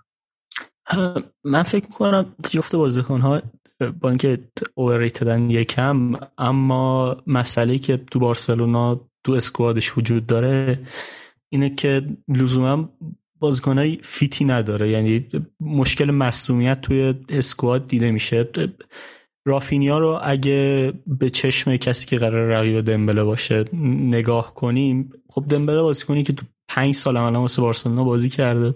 من یکی از کسایی که بازیش رو خیلی دوست دارم. اما به شکل جدی مشکل مصومیت داشته. شاید خیلی بازی حتی فروشش منطقی به نظر می رسیده و به نظرم از اونجایی که رافینیا می‌تونه تو هر دو تا پست وینگر بازی بکنه و اونور هم هم فران هم آنسو تا حدی سابق مسئولیت توشون دیده میشه مخصوصا آنسو. من می‌تونم بپذیرم. در مورد کوندم همینه. حالا در مورد کریستنسن جلوتر حرف می‌زنیم ولی بارسلونا توی اسکواد فعلیش کریستنسن رو داره اریکسن رو بخشید اریک گارسیا رو داره پیکر رو داره و آراخو رو داره. امتیتی هم هست. اگر لحاظش کنیم به عنوان بازی کنه آره. همشون مشکل مصدومیت دارن. و پیکه عملا با بالا رفتن سنش این مشکل واسش پیش اومده. آراخو داره این رو اریک گارسیا فصل پیش دوبار این مشکل رو داشت و تو بازهای مختلف مصدوم شد. امتیتی هم که بعد از جام جهانی مصدوم شده. به نظر من نی... بارسلونا نیاز داشت که عمقش رو توی اون قسمت تقویت کنه. با قضیه کونده من یکم بیشتر موافقم چون هم بیشتر fit تیمه و می‌تونه راحت تر تو اون استایل به نظر من خودش رو پیدا بکنه. خب درباره رافینیا که گفتی من یه سوالی ازت دارم. من قبل دارم که توی تابستون با توجه توی این تابستون با توجه به وینگرایی که داشتن این با توجه به گنس و فاتی و دمبله جفتشون خیلی مصدوم میشن لازم بود که رافینیا رو بگیرن. یا حالا یه وینگر خوب بگیرن که بتونه هر دو سمت راست و چپ بازی کنه. بهتر نبود که اگر می‌دونستن که می‌خوان با دمبله تمدید کنن و می‌خوان رافینیا رو بگیرن توی ژانویه سال قبل فران تورسه با قیمت 55 میلیون یورو که فکر کنم با هم که حرف می‌زنیم فصل قبل به نظر تو هم یه مقداری گرمتر از قیمت واقعیش پول دادن واسه خریدن فران تورس حداقل فران تورس رو توی اون ژانویه نخرن و به جاش خط هم داشته مثلا با انسو فاتی دمبله رافینیا و حالا بازیکن‌های آکادمی بپوشونن؟ نه فران باید ببینیم شرایط واسه چجوری پیش میره ولی من یکی از هوادارشم. مسئله که فران فکر اضافه می‌کنه من من فکر کنم بازیکن خوبیه. مسئله اینه که آیا اونقدر خوب هست که 55 میلیون یورو رو برای بارسا که توی این شرایط سخت مالی توجیه کنه یا آره من فکر کنم اوورپی قطعا شکل گرفته اما پروفایلی که فران تورست فران تورس به بارسا میده خیلی متفاوت تر از بقیه وینگراشه. و چیزی که ما عملا حالا تو بازی هفته اول لالیگا دیدیم که ضعف داره. ما وینگرمون عملا موقعی که سعی کردیم توپ به محوطه جرمی بفرستیم به محوطه اضافه نمی‌شد. این چیزی که در وهله اول فران تورس به ما میده و به نظرم باید روش حساب باز بشه چون جایگیری ها و ضربه توپ خوبی می‌تونه به تیم بده خوب تو موقعیت خودش رو پیدا می‌کنه. هیچ کدوم از وینگرهای دیگه با این کار رو نمی‌کنه؟ نه انصفاتی این کار به انصفاتی یکی از بدترین بازیکنهای بارساس از این نظر که محل شوت های اشتباهی داره. همیشه از جای اشتباهی آنصفاتی شوت می‌زنه. فکر می‌کنم یکم هم خوش شانس بوده که تونسته با توجه دقایق کمش اینقدر بزنه. اگر بتونه فیت بمونه و بیشتر بازی کنه افت می‌کنه. نه معمولا خوب اضافه نمیشه. نه نه لزوما تو بهترین مکان ممکن اضافه نمیشه آنصفاتی آنصفاتی بیشتر علاقه داره که پشت محوطه قرار بگیره رو توپای برگشتی باشه ولی فران رو توپ اول خیلی سعی می‌کنه تاثیرگذار باشه. تفاوتشون تو اینه. برای من حتی. فران خرید منطقی بود. برای من تو اون زمان حالا بارسا و استرلینگ لینک می‌شد. یک کمی پروفایلشون شبیه خیلی هم تفاوت داره. ولی توی اون رانها بارسلونا تو اون زمان نیاز داشت و به نظرم الان هم نیاز داره که پروفایلی مثل فران رو داشته باشه تو تیم. رامتین تو چی فکر کنید درباره کونده و رافینیا؟ و فران تورس من خرید خوبی هم در واقع از همون نگاه علیرضا بهش نگاه می‌کنم ولی قضاوت من متفاوته. اونم از این جهت که بارسلونا از نظر من مطابق چیزهایی که رافینیا نشون داده تا این سن که 25 سالشه پس بازیکن اونقدر جوونی هم نیست بیشتر از ارزش بازیکن براش پول داده و بازیکنی رو خریده که در حالت اولی اگر همه سالم باشن به نظر من توی بهترین ترکیب بارسلونا جا نمی‌گیره. حالا مسئله اینه که همونطور که علیرضا اشاره کرد ما نباید فرض بر این بذاریم که دمبله کل فصل قرار سالم باشه. و خب منطقیه که گزینه جذب بشه که بتونه جاش بازی بکنه. اما برای من وقتی این خرید منطقیه که بازیکن یه مقدار جوان‌تر یه مقدار سقف بالاتری بهت میده. و یا اینکه می‌تونه توی بهترین ترکیب بارسلونا توی شرایطی قرار بگیره. توی مثلا توی بهترین ترکیب بارسلونا در کنار دمبله بازی بکنه. و یا اینکه بشه انتظار داشت که بعد از دمبله بازیکن بارسلونا باشه مثلا بلند مدت هم به عنوان گزینه مطرح باشه. رافینیا بازیکنی نیست که ما الان به دیتاش نگاه بکنیم به عمل کرداش نگاه بکنیم و خیلی واضح باشه که بازیکنی که در سطح بارسلونا است. شوتای نقشه شوتاش خیلی جالب نیست و باید در نظر بگیریم که برای لیدز بازی می‌کرده که تیم فوق العاده تهاجمی هم است با وجود اینکه یه تیم وسط جدولی و پایین جدولی بوده. اینی که خیلی نمیشه انتظار داشت که با صرف اینکه وارد تیم بهتری داره میشه حتما اوتپوتش بالاتر بره. برای من از این جهات خیلی منطقی نیست. خیلی سرمایه گذاری خوب یا خیلی شرط خوبی نیست برای بارسلونا که دنبال رافینیا بره. تا یه حدی نظر من می‌تونه عوض بشه. اگه خب دمبله یه قدمی به جلوتر برداره گلزن چم گلزنی بیشتری نشون بده و یا اینکه بارسلونا بتونه ازش توی پستای متعددی بازی بگیره. یعنی همراه با دمبله بتونه بازی بکنه. اینا فاکتورایی که برای من مطرحه. من فران تورس و سرمایه گذاری بهتری می‌دونم نسبت به رافینیا. از این جهت که بازیکن جوانتریه و پروفایل خاصتری هم هست از این جهت که توی یک سوم فعالتره و می‌تونه به عنوان نو هم بازی بکنه. موقعی که بارسلونا سراغ فران تورس رفت تقریبا یه بازی بود که برای منچستر سیتی به عنوان نه بازی می‌کرد و نه کاذب هم نبود دو. یه مقدار میشه شما بود که حالا اگه لواندوفسکی مصدوم باشه یا دو سال سه سال آینده قراردادش تموم بشه اینها تمدید نکنن و پس بشه بتونه اونجا برای بارسلونا کارایی داشته باشه. اینه که حالا الان سراغ رافینیا رفتن واسه من خیلی خرید فران تورس و زیر سوال نمی‌بره بیشتر خرید رافینیا رو. زیر سوال ببره. کونده به نظر من خرید خوبی میاد از این جهت که بازیکنی که میشه سخت خیلی بالایی براش دید و شاید بازیکنی که میشه بیشتر از همه هیجان زده بود از این جهت که مثلا بهترین بازیکن پست خودش باشه یا جز ستای پست خودش باشه تا چند سال آینده. اما برای باشگاهی که داره سرمایه گذاری می‌کنه روی که الان ببره من نمی‌دونم کونده چه میزان امتیاز بیشتری برای بارسلونا خواهد خرید. به این مفهوم من شاید اونقدر موافق این که بارسلونا بیاد و روی یه مدافع وسط این میزان خرج بکنه به طور کلی برای من زیر سوال باشه. ولی اینکه اون بازیکن کونده است این قابل پذیرش اگه قرار بود روی یک مدافع میزان سرمایه گذاری بکنن شاید کونده بهتر از هر گزینه دیگه ای باشه در تو حسابم می‌خواستم یه اضافه کنم و نمی‌تونم اثباتش کنم ولی مطمئن نیستم جاوی چه حسی داره نسبت به فران الان. یعنی مطمئن نیستم خیلی از فران تورس خوشش میاد و بیشتر بهش بازی خواهد داد تو طول فصل حالا باید ببینیم چیکار می‌کنه. علیرضا درباره کسی و کریستنسن چی فکر کنین جفتشون رو باشگاه رایگان خریده. فکر می‌کنین خرید خوبی بودن برای باشگاه؟ من به عنوان بازیکن وقتی بازی میلانو می‌دیدم خیلی کسی پروفایل مورد علاقم نبود و مطمئن نبودم توی تیم دیگه بخواد تو چه پستی بازی کنه. کسی خیلی من احساس دوگانه ای دارم بهش از این جهت که هم به اعدادش که نگاه کنم هم به بازیش حداقل توی میلان اینجوری بود که ممکن بود منفجر بشه و یه آفک خوب ازش توی سیستم مالکیتی در بیاد. بهتر از چیزی که هست. همین که نه واقعا جواب نده بدتر بشه. برای همین من خیلی حس مثبتی ندارم بهش اما از یک جهت دیگه واسه منطقیه. از همون جهتی که رافینیا منطقیه.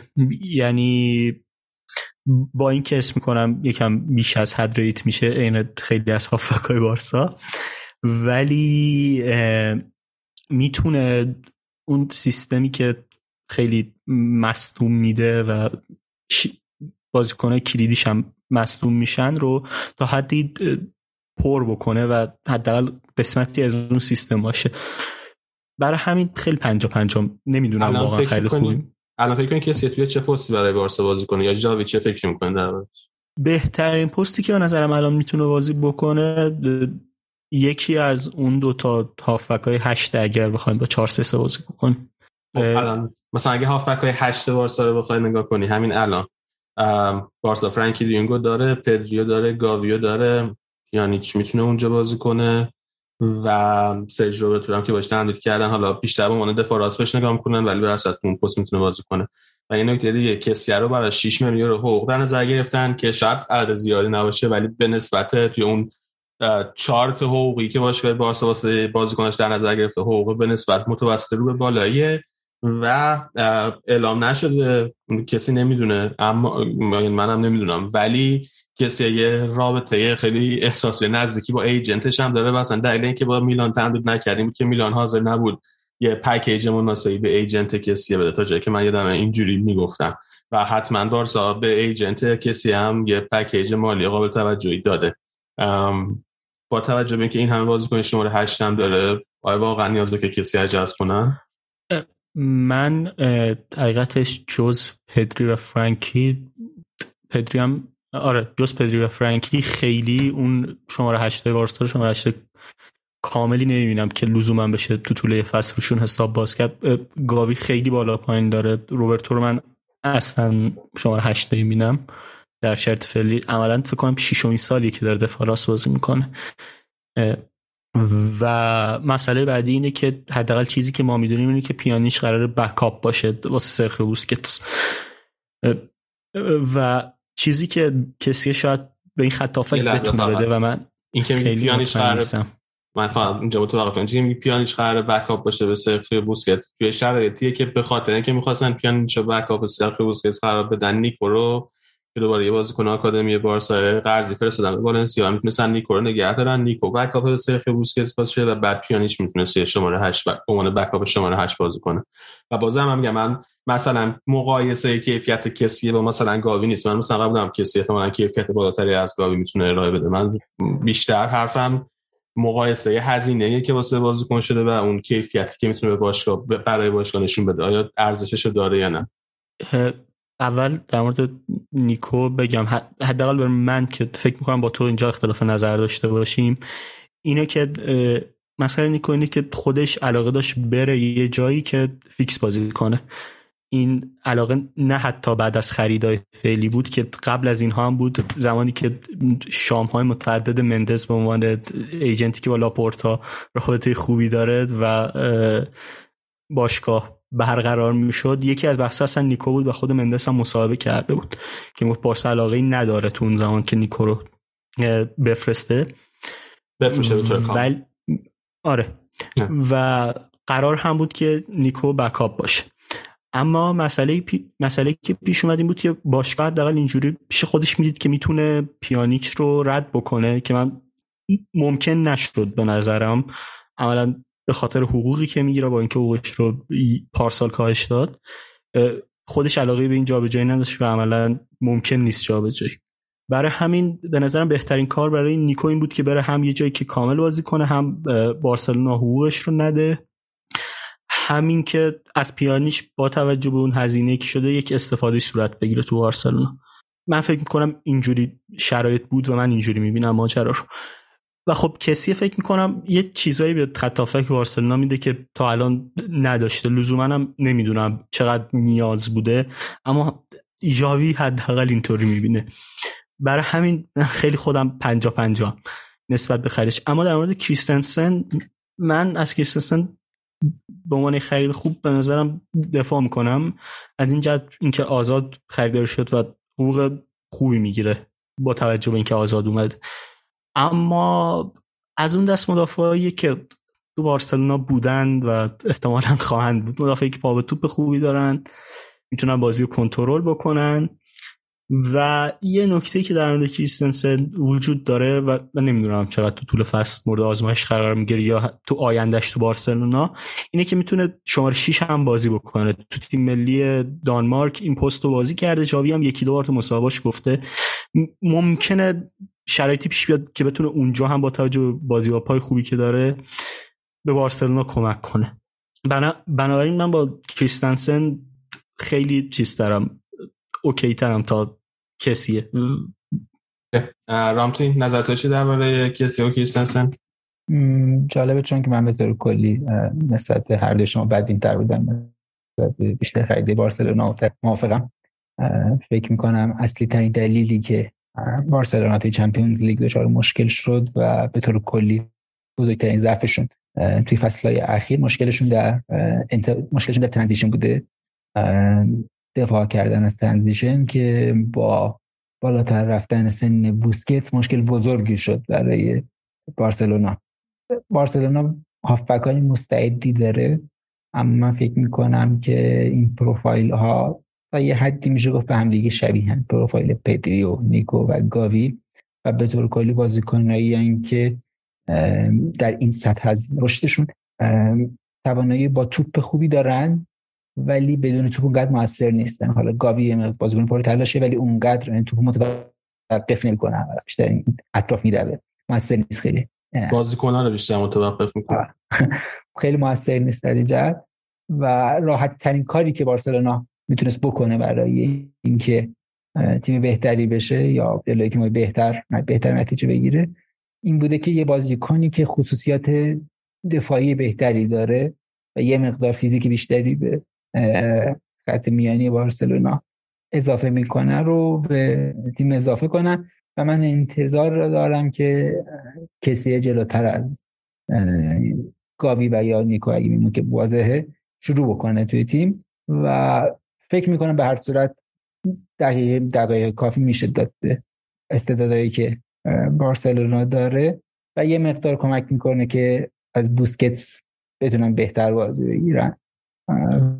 بس به این مفهوم باش موافقم. ایدالتر می بود که اینا می‌تونستن هافبکی رو جذب کنن که بتونه شماره شیش باشه جای بوسکتس و حالا در کنارش هم بازی بکنه. اگه سراغ گیمارش می‌رفتن فکر می‌کنم خیلی خوشحال میبودم. ولی خب حالا جدا از اون به نظر من کسی خرید خوبی براشون چون اینا عملا یه ضعفی دارن که می‌تونه خیلی بازی پوشش بده. و این ضعف بوده که بیشتر از هر چیزی بارسلونا به نظر تو پس آخر فصل دقیقه که کسی گرفته اصلا دقیقه که گاوی گرفته بیشتر خواهد بود؟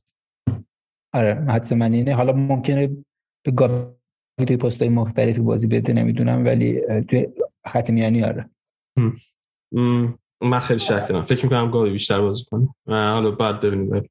اوکی آره در کریستنسن بگو.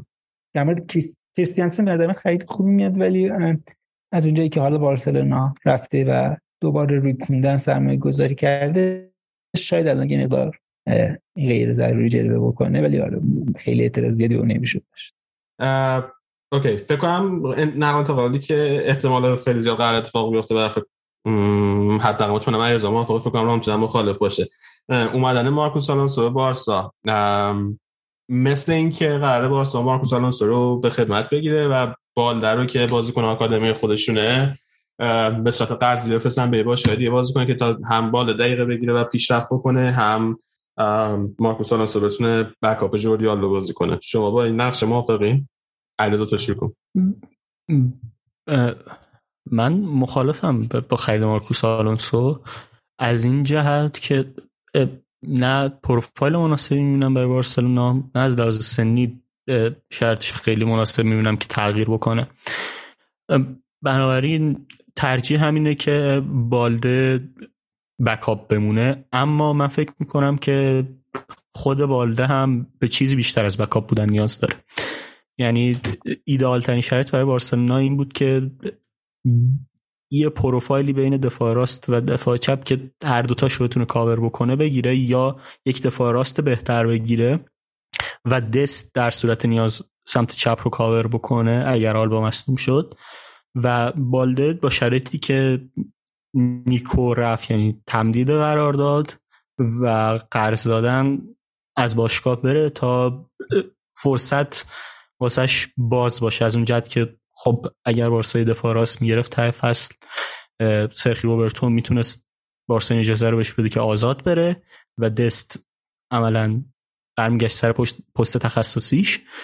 و با توجه به اینکه قرارداد آلبا یک سال مونده تا تموم بشه تو سال 2023 فرصت بیشتری هم با توجه به اینکه بالد دقایق بیشتری گرفته واسه ایجاد می‌شد هم اون سمت زمین بارسلونا تامین بود.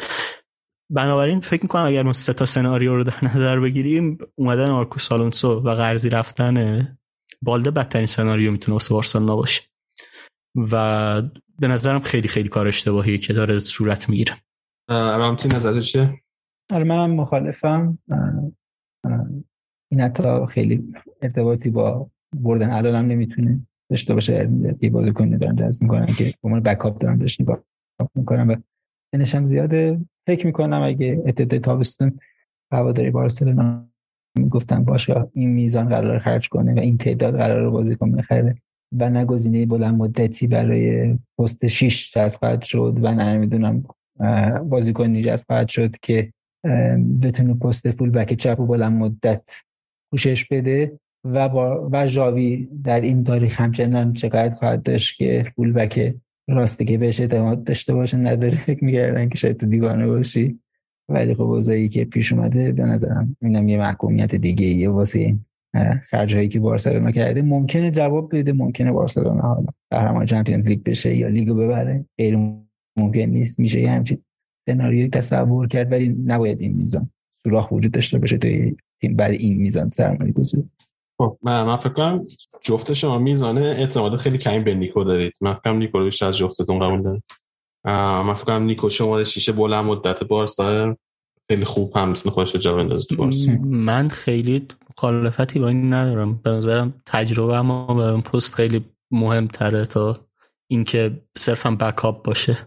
من فکر کنم نیکو راضی تو گفتی که نیکو دوستش بره یه جای دیگه فیکس بازی کنه. من فکر کنم اگه به نیکو می‌گفتن تو این فصل بین 1500 تا 2000 دقیقه بازی کنی ولی بازی معنا داره. یعنی نه که دو دقیقه توی این بازی بازی کنی دو دقیقه توی اون بازی کنی. 1500 تا 2000 دقیقه معنا دار توی طول فصل ما به تو بازی میدیم من فکر کنم نیکو قبول می‌کرد که بمونه توی ترک. من فکر, فکر کنم انتخاب درست برای بارسا. آخه که 1500 دقیقه تا 2000 دقیقه معنا دار به نیکو بازی داد. خیلی ممکنه. سال جام جهانی خیلی از بازیکنان میرن توی جام جهانی بازی می‌کنن خسته میشن. هم قبلش بعد روتیشن زیاد داشته باشه آره اما با در حال بزرگ کو بینیکو این چیزی که داری میگی و جدای من فلا شما بیشتر از من حتما بارسلونا رو تماشا کردین. من فکر می‌کنم تو نیکو نگاه بکنی و خیلی راحت شیش ببینی. مثلا نیک بارسلونا یه شیش احتیاج داره. حالا فکر می‌کنه نیکو شاید بتونه بالا مدت در اون پست خودش رو ثابت بکنه. پس ازش تو این پست نتیجه بگیرن و این خودش ریسک بزرگیه. یعنی تو نمی‌تونی پیش بینی بکنی که بازیکنای جوون چطوری چقدر پیشرفت می‌کنن و حالا جدا از اینکه چقدر پیشرفت می‌کنن چطوری پیشرفت می‌کنن؟ یه مورد دیگه هم مثلا دیونگی که اینا مدت طولانی خواستن با عنوان شماره 6 اینا ببیننش و به مرور خصوصیات دفاعی کمتر کمتری از خودش نشون داد. یعنی ریسک رایگانیه دارم به اینکه حالا بش ریسک رایگان ولی مسئله اینه که اگه باز بازی بکنه و جواب نده دیگه میشه یعنی قول میگی قول راحتی نیست خصوصا وقتی که اینا انقدر سرمایه گذاری کردن که الان نتیجه بگیرن اینطوری نیست که حالا به تمام نقشه ها هر فکت رئیس و هر چیز دیگه رو کنار بذارن واسه اینکه یه قولی به نیکو دادن. این نظر منطقیه که حالا بره جای دیگه خودش رو ثابت بکنه. آه، اوکی. بیاین یه ذره در فرانکی دیون کف بزنیم. من توضیح بدم که تو تابستون واسه فرانکی دیون چه اتفاقایی افتاده خیلی سری و چون این بخش هم طول نشده می‌خوایم سعی تمامش کنیم. فرانکی دیونگ باشگاه بارسا از اول قصدش از اول تابستون قصدش که بفروشتش به خبرنگارای مختلف که به باشگاه نزدیک کردم این رو خبر رو در زده بود. مثلا رو که یکی از خبرنگارای خیلی نزدیک به لاپورتای همون اول تابستون اعلام کرد که دیونگ به احتمال 95 درصد باز به منچستر یونایتد میپیونده. در صورتی که خبرنگار نزدیک به خود فرانکی دیونگ رو تکذیب می‌کردن. هم گفتن اصلا مذاکره بین دیونگ و منچستر یونایتد اتفاق نیفتاده. همینطور که تابستون رفت جلو و جلو و جلو متوجه شدیم که بارسا می‌خواد فرانکی دیونگ رو بفروشه ولی دیونگ می‌خواد که بارسا بمونه. همه فکر می‌کنن که قضیه بیشتر جنبه ورزشی داره. بارس دیونگ بارسا رو دوست داره. یه بازیکن که از بچگی طرفدار بارسا بوده و دوست داره بارسا بمونه و بارسا هم به خاطر شرط مالی که داره دوست داره فرانکی دیونگ رو بفروشه. اما همونطور که چه رفت متوجه شدیم که یک مسئله اقتصادی خیلی مهم واسه فرانکی دیونگ این وسط وجود داره. اونم اینه که فرانکی دیونگ توی اواسط قضایایی که درباره کرونا اتفاق افتاد حقوقش رو عقب انداخت. حقوقی که باید بهش میدن رو عقب انداخته و فرمولی که حقوقش باشه عقب انداخت بود که قراردادش رو در واقع میشه گفت یه جوری دوباره از اول نوشت به این صورت که اکثریت حقوقش یه قسمت بزرگی از حقوقش قرار توی سالهای آخر قراردادش بگیره. یعنی حقوق سالهای آخر قراردادش از حقوق سالهای اول قراردادش کمتر خواهد بود. و برای همین توی این دو سالی که از کرونا گذشته حقوق خیلی کمتری گرفته که قراره توی سالهای آینده جبران بشه. و حالا اگر فرانک دیونگ به فروش برسه فرانک دیونگ حقوق خیلی زیادی که قرار سال آینده بگیره از دست میده. و بارسا هم اینو می‌دونه و یکی از دلایلی که بارسا دوست فرانک دیونگ بفروشه همینه که این حقوقی که فرانک دیونگ منتقل کرده به سالهای بعد لازم نباشه بده به باشگاه به فرانکی دیونگ و صحبت شد که مثل اینکه X 20 میلیون یورو توی سالهای آینده اضافه حقوق اینا می‌تونن به فرانکی دیونگ بدن. دوباره این قضیه ادامه پیدا کرد و تقریبا فکر کنم هفته پیش بود یا شاید ده روز پیش بود که خبری اومد که لاپورتا و برد باشگاه به طور رسمی فرانکی دیونگ اعلام کردن که توی اون تمدید قراردادی که انجام داده با مدیریت سابق بارسلونا و با بارتمو اون تمدید قرارداد غیر قانونیه نه, نه که غیر قانونیه عواملی در تمدید قرارداد وجود داره که ممکنه اون تمدید قرارداد رو غیر قانونی کنه. و حتی ممکنه با شو از بازیکن و ایجنتش هم شکایت کنن به دادگاه. و برای اینکه این اتفاق نیفته باشگاه دوست داره که فرانک دیونگ یا قراردادش رو تمدید کنه دوباره و با شرایط باشگاه تمدید کنه حقوقش کاهش بده یا اینکه باشگاه ترک کنه و به منچستر یونایتد بپیونده که دنبال خریدش. اینجا جایی که الان قرار گرفتیم. هنوز فرانک دیونگ داره مقاومت می‌کنه. باشگاه تحقیق کرده که یا منچستر یونایتد یا زندان.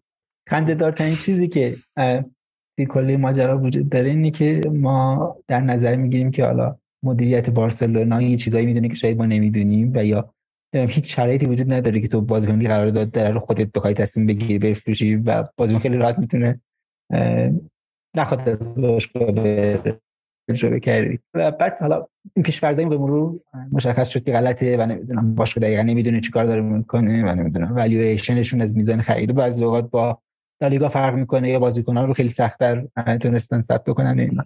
ولی الان به یه جایی رسیده که انقدر اینا انگار حس بیچارگی اینا می‌کنن یا انقدر نمی‌دونن چیکار دارن می‌کنن به چیزای مختلف تصمیم دازن که تو اصلا لازم نیست چیزی بدونی. شخصیت حقوقی به نام برد قبلی وجود نداره. اگه جرمی مرتکب شده باشه بارسلونا مسئوله. و اینا فقط انگار دارن سعی می‌کنن که از هر طریق بازیکن فشار بیارن و به مرور که زمان کمتر داره میشه خبر اینه که دارن به پذیرش بیشتری می‌رسن از اینکه ممکنه نتونن کاری بکنن. ولی این قضیه خیلی خنده دار بود که جرمی صورت گرفته و قرارداد شاید بی معنا باشه و غیره. و اینکه این قرار به نفع بارسلونا باشه که برده قبلیشون مثلا. یه خطایی مرتکب شدن و حالا بازیکن و ایجنتش هم به نوعی داشت مثلا. جالب این بوده و معنیش اینه که همین قراردادی ارزشی نداره و بیا با ما قرارداد جدید ببند یا برو. همون و جالبش اینه که من نفهم اولا که به هیچ وجه هیچ اعلامی نکردن که این عوامل غیر قانونی بودن توی قرارداد چیا می‌تونه باشه. یعنی اصلا نگفتن که دقیقا به چی دانجا فقط همینجوری یه جمله خیلی گنگی که یک سری عوامل غیر قانونی توی قرارداد وجود داره. و هیچ چیزی من به ذهن نمیاد که باعث بشه که بازیکن رو این وسط بازیکن و ایجنتش رو این وسط مجرم کنه. یعنی حتی اگه برد قبلی آقا یه کار غیر قانونی هم کردن یه قرارداد غیر قانونی به یه دلیلی بستن. این وسط بازیکن و ایجنتش من نفهم دقیقاً چه جوری می‌تونن داخل بشن کاش در این اتفاقاتی که افتاد توی سری آ که یوونتوس به سری بی سقوط کرد. اینا میمدن یه فکس چیز منتشر می‌کرده و برد ما این کارو کرده. ما, ما الان داریم از بردمون شکایت از بردمون شکایت می‌کنیم چه چیزی وجود داره اسم برد قبلی. و من یکم حالت سیرکتور پیدا کرده کل قضیه. ولی دو تا مسئله هست این که لزوما حالا برد قبلی نیست که علی احتمالا در جریانی وقتی کسی رئیس باشگاه میشه برد و رئیس بعد یه مبلغی رو به عنوان ضمانت بذارن که اگر خسارتی زدن به هر شکلی جبران بشه. مسئله برد قبلی اینه که من میپذیرم که قرارداد مجرمانه امضا شده باشه. اما با بازیکن که ممکن نیست این قرارداد مجرمانه امضا شده باشه. یعنی در نهایت یه پولی به ایجنت بازیکن داده میشه یه پولی که حقوق بازیکن میره چه سودی ممکنه برد قبلی از این کارها به صورت مستقیم برده باشه. به صورت غیر مستقیم تاثیرش روشنه به نظرم. اینکه تو حسابای باشگاه تو اون مدت عدد کمتری ثبت میشه اگر باشگاه ترازش منفی باشه احتمال اینکه بخوان اون پولو برگردونن کمتر میشه. اما اینکه صفتی که دادن مجرمانه بود اگر اشتباه نکنم ولی و خبر این بود که فقط واسه دیونگ هم اینو نفرستادن مثلا همه بازیکن فرستادن. پس آره چهار تا بازیکن. پیک ترشتگن لینگ و دیونگ. ولی اینی که عرض میگی من اینو حتی همین رو هم نمی‌تونم بگم این که مثلا بگیم که یه چیز مجرمانه توی قرارداد ببین الان لاپورتا یک سال و شش ماه یه سال نیمه که مدیر بارسا شده. یک بار خودش به طور شخصی در دستور کل حسابای مالی بارسا رو کامل بررسی کردن که هر مدرکی که می‌تونن جمع کنن برای شکایت از بارتمو و مدیریت قبلی. یک بار مسئولای پلیس محلی بارسلونا این کار رو انجام دادن خودشون. و توی هیچ کدوم این دو دفعه هیچ چیز مجرمانه توی قرارداد این چهار تا بازیکن پیدا نکردم نه من قبول دارم اینو. آره نه خب فقط می‌خوام واسه شنوندهام توضیح ببین و امروز اگه باشه حتی اگه باشه من فکر می‌کنم معناش هیچ کدوم از چیزایی باشه آره، که حتی این معنیش ولی حتی همونه. ولی امروز که می‌خوان دیونگو فورسش کنن مجبورش کنن که باشگاه رو ترک کنه و بره منچستر یونایتد و یه قسمتی از حقوقی که از باشگاه طلب کاره و طلب کاره به خاطر اینکه می‌خواست به باشگاه کمک کنه. می‌خواست به باشگاه کمک کنه که شاید کرونا رو پشت سر بگذاره. حالا الان دقیقا همین روزی که دارن با منچستر یونایتد توافق می‌کنن واسه فروختن دیونگ دقیقا همین روز یادش میفته که آقای دیونگ راستی ما یه سال شش ماه پیش بررسی کردیم وضعیت قراردادهای باشگاه رو یه سال شش ماه پیش فهمیدیم که شما مثلا قراردادتون مجرمانه بوده و امروز داریم به شما خبر آره بذار من یکم فقط بازترش شدم تا حرفت رو بشنم اگه به گزارش های اخبار فقط توجه کنیم به صورت تاریخی روزی که به صورت همه خبرگزاری های نزدیک به باشگاه اعلام می‌کنه بارسلونا فرانکی دیونگ روی مبلغی این بارسلونا و منچستر بر سر فرانکی دیونگ روی مبلغ توافق کردن. روز بعدشون نام ارسال میشه. یعنی حتی لحاظ زمان بندی هم خنده داره وقتی بهش نگاه می‌کنی چیزی که شاید کسایی که میگن اینطوری نیست بتونن برای ابداع مطرح بکنن که بازم به نظرم قابل قبول نیست. اینه که تا الان هیچ شکایتی صورت نگرفته حتی همون پرونده هایی که به شک وجود داره. بنابراین الان فرستادن که خب وقتی می‌بینی یک روز بعد از توافق دوتا باشگاه این نام ارسال میشه فکر کنم خودش نشون دهنده این باشه که ذات هیچ کدوم از این قرارداد مجرمانه نبوده. صرفا فشار گذاشتن روی بازیکن بوده که بفرستنش یه تیم دیگه. و یه مسئله دیگه هم که وجود داره اینه که چیزی که طبق گزارش آمده بیرون اینه که ایجنت خود دیونگ هم دوست داره که دیونگو به یه تیم دیگه ببره و بعد حالا یا با بارسا یا از اون تیم حقوق عقب افتادهش رو بگیرن. و طبق گزارش انگار هم چلسی که علاقه داره هم یونایتد تا جایی که من می‌دونم حاضرن حقوق رو کاور بکنن. ولی خب خیلی شرایطی که رقم زدن مسخره است به نظرم در مورد فرانکی دیون که به نظر من بهترین هافک اون تیمه. چیزهایی داره که هیچ کسی به تیم نمیده. قبول دارم حقوقش زیاده اما سیاست هایی که بارسا پیش برد که شرایط رو هم واسه خودش متعادل کنه بد بود. اگه اول از تابستون باهاش سر کاهش دستمزد یه قرارداد جدید به هر شکل دیگه صحبت می‌شد احتمالا اینجای تابستون که دو سه هفته مونده که پنجره تمام بشه. هم بارسلونا نتیجه بهتر می‌دید هم خود فرانکی دیونگ از لحاظ روانی کمتر تحت فشار قرار می‌گرفت. هم تمام این ماجرای مسخره که تو طول این مدت رقم خورده رقم نمی‌خورد. مسئله اینه که بارسلونا هیچ چیزی نداره جلوی دیونگ یعنی دیونگ قرارداد داره و می‌تونه به قراردادش وفادار باشه. مذاکره بچه پایه‌ای من خیلی متوجه نمیشم که حالا بارسلونا دقیقا فقط می‌خوان رو مقام معرفت فرانک دیونگ حساب کنن آره. ولی مقام معرفتش هم اینجوری می‌خوان تحریک با بولی کردنش می‌خوان تحریک کنن. خیلی آره. عجیبه. خب تو حداقل اگر اگر می‌خوای یه با مردم طرف حساب کنی حداقل دوستانه برو جلو مثلا که آقا آقای فرانکی عزیز ما داریم بدبخت میشیم برای اینکه بتونیم این تیمو دوباره رقابتی کنیم توی رقابت قهرمانی باشیم. می‌خوایم لواندوفسکی و کوندو و رافینیا و فلان و فلان بازیکن رو به خدمت بگیریم. اینقدر می‌خوایم پول خرج کنیم. اگه میشه شما مثلا اینقدر حقوقت رو کم کن که ما بتونیم در کنار کارهای دیگه ای که می‌کنیم یه پولی هم از اینجا به دست بریم بتونیم بازیکن رو به خدمت. خیلی قابل درک به نظر نمیاد این چیزایی که گفتی ولی نه میگم. حداقل اگه می‌خواد بکنه حداقل با این شروع کنه با این پیشنهاد. کنه. شانسشون رو حداقل می‌تونستم براش امتحان کنن لزوما ممکن بود نخوره به هدف ولی یه بعد- شانسی بود که بعدش بولی می‌کردن طرف آره. حالا من الان مطمئن نیستم که چلسی و منچستر یونایتد آماده باشن که اون حقوق به تعویق افتاده دیونگو کاور بکنن. ولی اگه آمادن این کارو بکنن علی عزتمن بهتر از من دنبال کرده اخبارو. و دیونگ همچنان مخالف ترکیب باشگاهست فکر نمی‌دونم دیگه چی می‌تونه نظرش عوض بکنه. من نظر میاد که دیگه شرط قرار نیست عوض شه. اون نشه می‌تونن آتیش بزنن. خیلی روش دوستانه تری نسبت به چیزی که تا الان انجام دادیم نیست. ولی یه مسئله دیگه هم که وجود داره اینه که فکر می‌کنم خود لاپورتا حالا امیدوارم درس گرفته باشه اما برخلاف دوره قبلیش خیلی بیشتر به چیز علاقه پیدا کرد که کمپین بساز علیه کنم من خیلی این روش رو نمیپسندم. دوره قبلیش خیلی کمتر بود هم تصویر بهتری واسه خودش ساخته شد هم واسه باشگاه. خیلی شیوه مناسبی نیست تیمای مختلفی که انجام دادن خیلی لزوما نتیجه نگرفتن. نمونهاش هم زیاده. خب یه چیزی رو من خیلی سریع فقط اینجا در برش دوباره حرف بزنم وقتم خیلی خیلی کمه.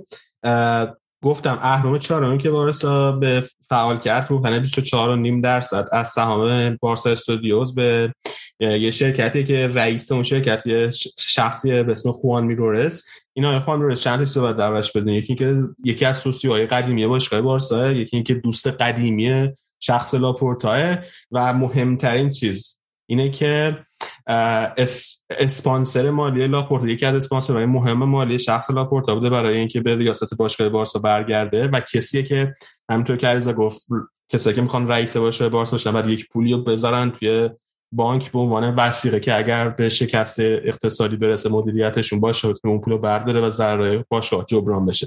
و کسی که از طرف لاپورتا یک قسمتی از اون پول یعنی یه سود فکر کنم 300 میلیون یورو پول برای لاپورتا گذاشته توی بانک که بتونه لاپورتا رئیس باشگاه بشه. و دوباره اینکه 24.5 درصد از سهام بارسا استودیو رو این شخص داشته 100 میلیون یورو براش پرداخت کنه خیلی حرف و حدیث ایجاد کرده. خیلی میگن بارسا استودیو به هیچ وجه اینقدر ارزش نداره و یعنی سودن نیست. چی نیست؟ در بارسا استودیو سوده نیست در سود بله سوده نیست اصلا. و در واقع 400 میلیون یوروش قیمت میشه روی 100 درصدش با این کار 400 میلیون یورو تقریبا قیمت میشه و این دوباره خودش خیلی مشکوکه. حرکت اقتصادی خیلی مشکوکه. ولی نمی‌دونم من یه چیزی رو تکمیل کنم حالا این یکی از شرکت هایی بوده که خریده دیگه. اون شرکتی هم که خریده برای همین نمیشه به عنوان مثال در نظر گرفت چون یه شرکتیه که بیشتر تو حوزه کریپتو توکن و اینها فعالیت می‌کنه. آره. و برای همین پولایی که این شرکت ها میدن معمولا بیشتره برای هم یه مسئله که وجود داره در مورد کل بارسا استودیو اینه که من خیلی از ماهیت فعالیتش به صورت یه شرکت جدا اطلاع ندارم. یعنی اطلاعات شفافی در حقیقت وجود نداره. اما مسئله که این شرکت داره اینه که قرار ماهیتش تغییر بکنه. یعنی عملا یه سری زیر مجموعه قرار بهش اضافه بشه که تقریبا هیچ کس نمی‌دونه چیه. یعنی هر کسی که تو اون حوزه هایی که اعلام شده قرار تغییر بکنه هیچ کس نمی‌دونه چی به شکل کلی تو زمینه NFT ها قرار فعالیت بکنن. شاید چون ماینر بیارن در باشگاه استفاده بکنن. باشگاه ارز دیجیتال از خودش داشته باشه که نمی‌دونم همه اینا قرار با چه پشتوانه انجام بشه.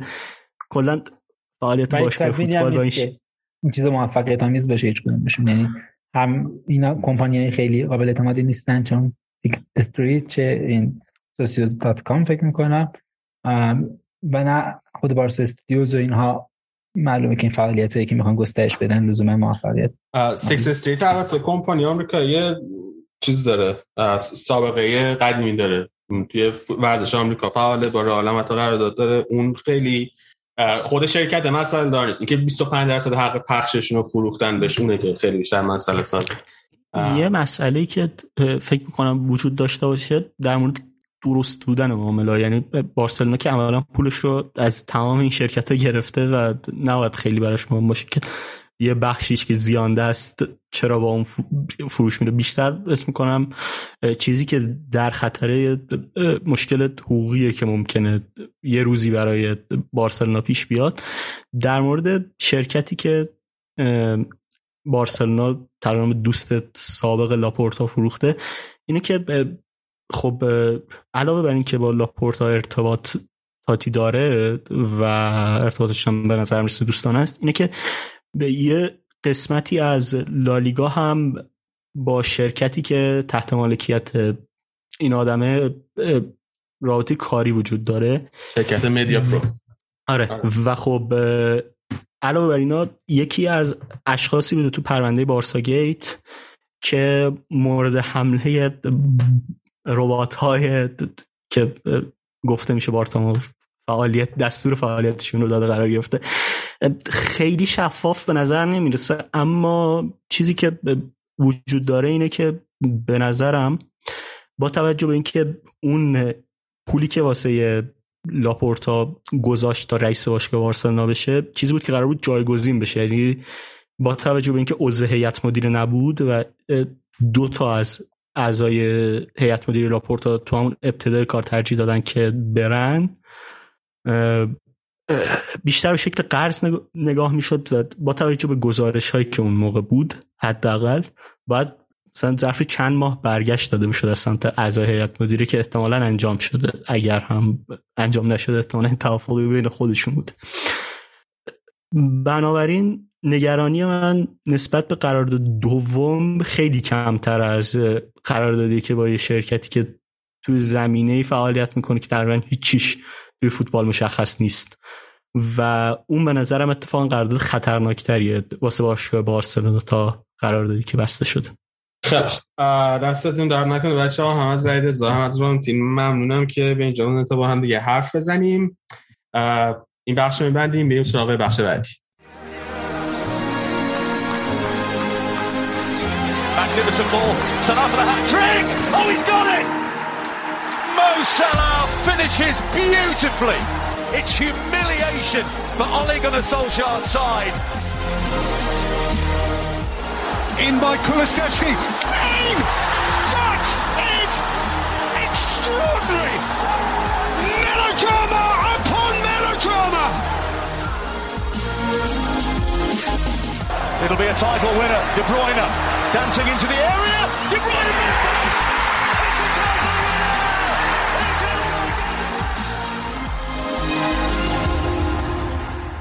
سلام به شنونده رادیو آف سایت من مرتزا هستم. اینجا بخش انگلیسه خوش اومدیم به بخش انگلیس. و می‌خوایم راجع به بازی دو هفته اول به خصوص هفته دوم صحبت بکنیم. شروع کار می‌خوام برم سراغ منچستر یونایتد. یونایتدی که خیلی وضعیتش خوب نبوده تو دو, دو هفته اول و الان هم در رتبه آخر جدولن بعد از دوتا بازی.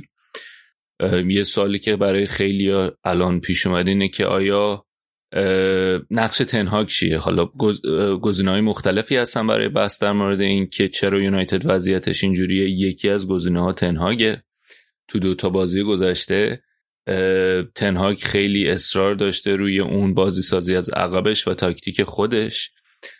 چیزی که تو بازی برایتون اتفاق افتاد این بود که مکتامینی و فرد رو گذاشته بود توی خط میانه که حالا فرد که قابلیت کار با توپش بهتره عقبتر بود. و مکتامینه می‌رفت جلوتر و از اون طرف اریکسن هم گذاشته بود به عنوان نوه کاذب. ولی اتفاقی که افتاد این بود که برایتونیا از بالا فشار می آوردن پرس می‌کردن و یونایتد در حالی که مالکیت توپو در اختیار داشت به خاطر اینکه این دوتا بازیکن بازیکنایی یعنی که خیلی پرسکوریز نیستن و راحت میشه پرسشون کرد تو خط میانه خفه می‌شد مالکیت توپشون و مشکلی که داشتن توی transition به دفاع بود. یعنی بعد از اینکه مالکیت توپو داشتن حالا که تو پرس موقعیت از دست می‌دادن چجوری برگردن به دفاع؟ کاری که تن‌هاگ کرد تو بازی مقابل با برنتفورد این بود که اریکسون اوورد یه خط عقبتر و اریکسن اون کاری که فرد می‌کرد تو بازی با برایتون انجام بده که خب می‌دونیم قابلیت حمل توپ خیلی بهتری داره. ولی نکتهش این بود که از اون طرف توماس فرانکم هم اریکسن رو خیلی خوب بازیشو بلده. تیم برنتفورد 6 ماه با اریکسن بازی کردن. هم که خب دیده بود بازی برایتون و اونا هم همون کارو کردن. و اتفاقی که افتاد این بود که دوباره با روی همون پرس و ترانزیشن از مالکیت توپ به خط دفاع. بعد از اینکه در حالی که مالکیت توپ در اختیار داره یونایتد توپ از دست میدن حالا چه جوری دفاع کنن اون دوچار مشکل شدن.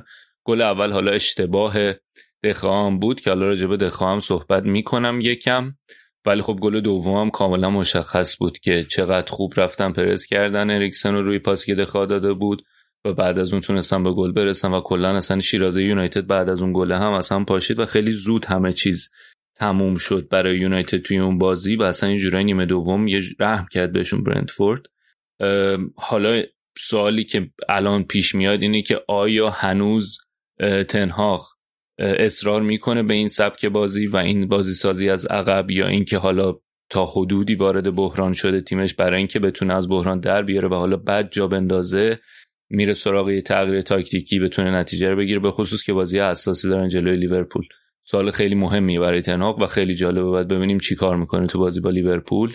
و خب سوال مهمترینه که یکی از دلایل مهمی که تنهاق نمی‌تونه این کاری که می‌خواد با این تیم انجام بده بازیکنایی که داره توی خط دفاع. بازیکنایی نیستن که بتونن بیان و کمک کنن تو در حین اون پرس و تو اون ترنزیشن به دفاع بتونن کار مناسب انجام بدن. مثلا تو هم موقعیتی که اریکسن تحت فشار بود خیلی بهتر می‌تونستن پوششش بدن. مثلا مگوایر حالا اینکه این بازیکن مشکلشون چیه مثلا بازیکنایی چه می‌دونم مثل مگوایر یا مثل حالا یه خط اگه بخوایم بریم جلوتر رشفورد اینا کسایی بودن که یونایتد تونسته باشون دوم بشه یا مثلا اون فینال یوروپا لیگ و سر بودن نبودن مگوایر هواداره یونایتد خیلی نگران بودن. یه مقدارش هم به خاطر اعتماد به نفس و اینکه هی داره اعتماد به نفس اینا کم و کمتر میشه. نکته دیگه که می‌خوام بهش برسم دخه توی دروازه یونایتد که اصلا کار با پاش خوب نیست. دخه از نظر شات استاپینگ یا گرفتن توپ که حالا کاریه که به عنوان یه کار اولیه از دروازه‌بان لازمه و اخیرا حالا شاید کم کم رنگ تر شده به خاطر اون تمرکزی که روی کار با توپ هست بازی با پاشون. آمار خوبی داشته ولی نکته ای که داره اینه که خیلی آمارش بالا پایین داشته توی فصل توی دو سه فصل اخیر اگه نگاه کنیم یه بازایی خیلی بهتر از اکشی که می اومده روی دروازش. توپ می‌گرفته. یعنی تعداد گلایی که میخورده خیلی کمتر از اون بوده که میومده توی دروازه. ولی به همون میزان و یه یه سری پیکای خیلی بالایی داشته. یه سری آمار خیلی خیلی خیره کننده داشته از این لحاظ. ولی به همون میزانم بعدش یه سری افتاشته روی اشتباهات فردیش که الان اشتباهات فردیش توی این بازی هم نشون داد. و همونو یه افت خیلی زیادی داشته و به صورتی که این دوتا همدیگه رو خونسا می‌کردن. یعنی اون بازیش که خیلی کمتر از اکشی گل میخورده خونسا می‌شده با یه بازی که روی اشتباهات فردی گل میخورده. این قسمت شات استاپینگش یه بحثشه که حالا فوق العاده نیست یه جایی خیلی فوق العاده است ولی یه جایی هم خیلی اشتباهات بچگانه می‌کنه و این دوتا هم دیگر خونسا می‌کنن در مجموع متوسطه و قسمت دیگهش هم پاسه.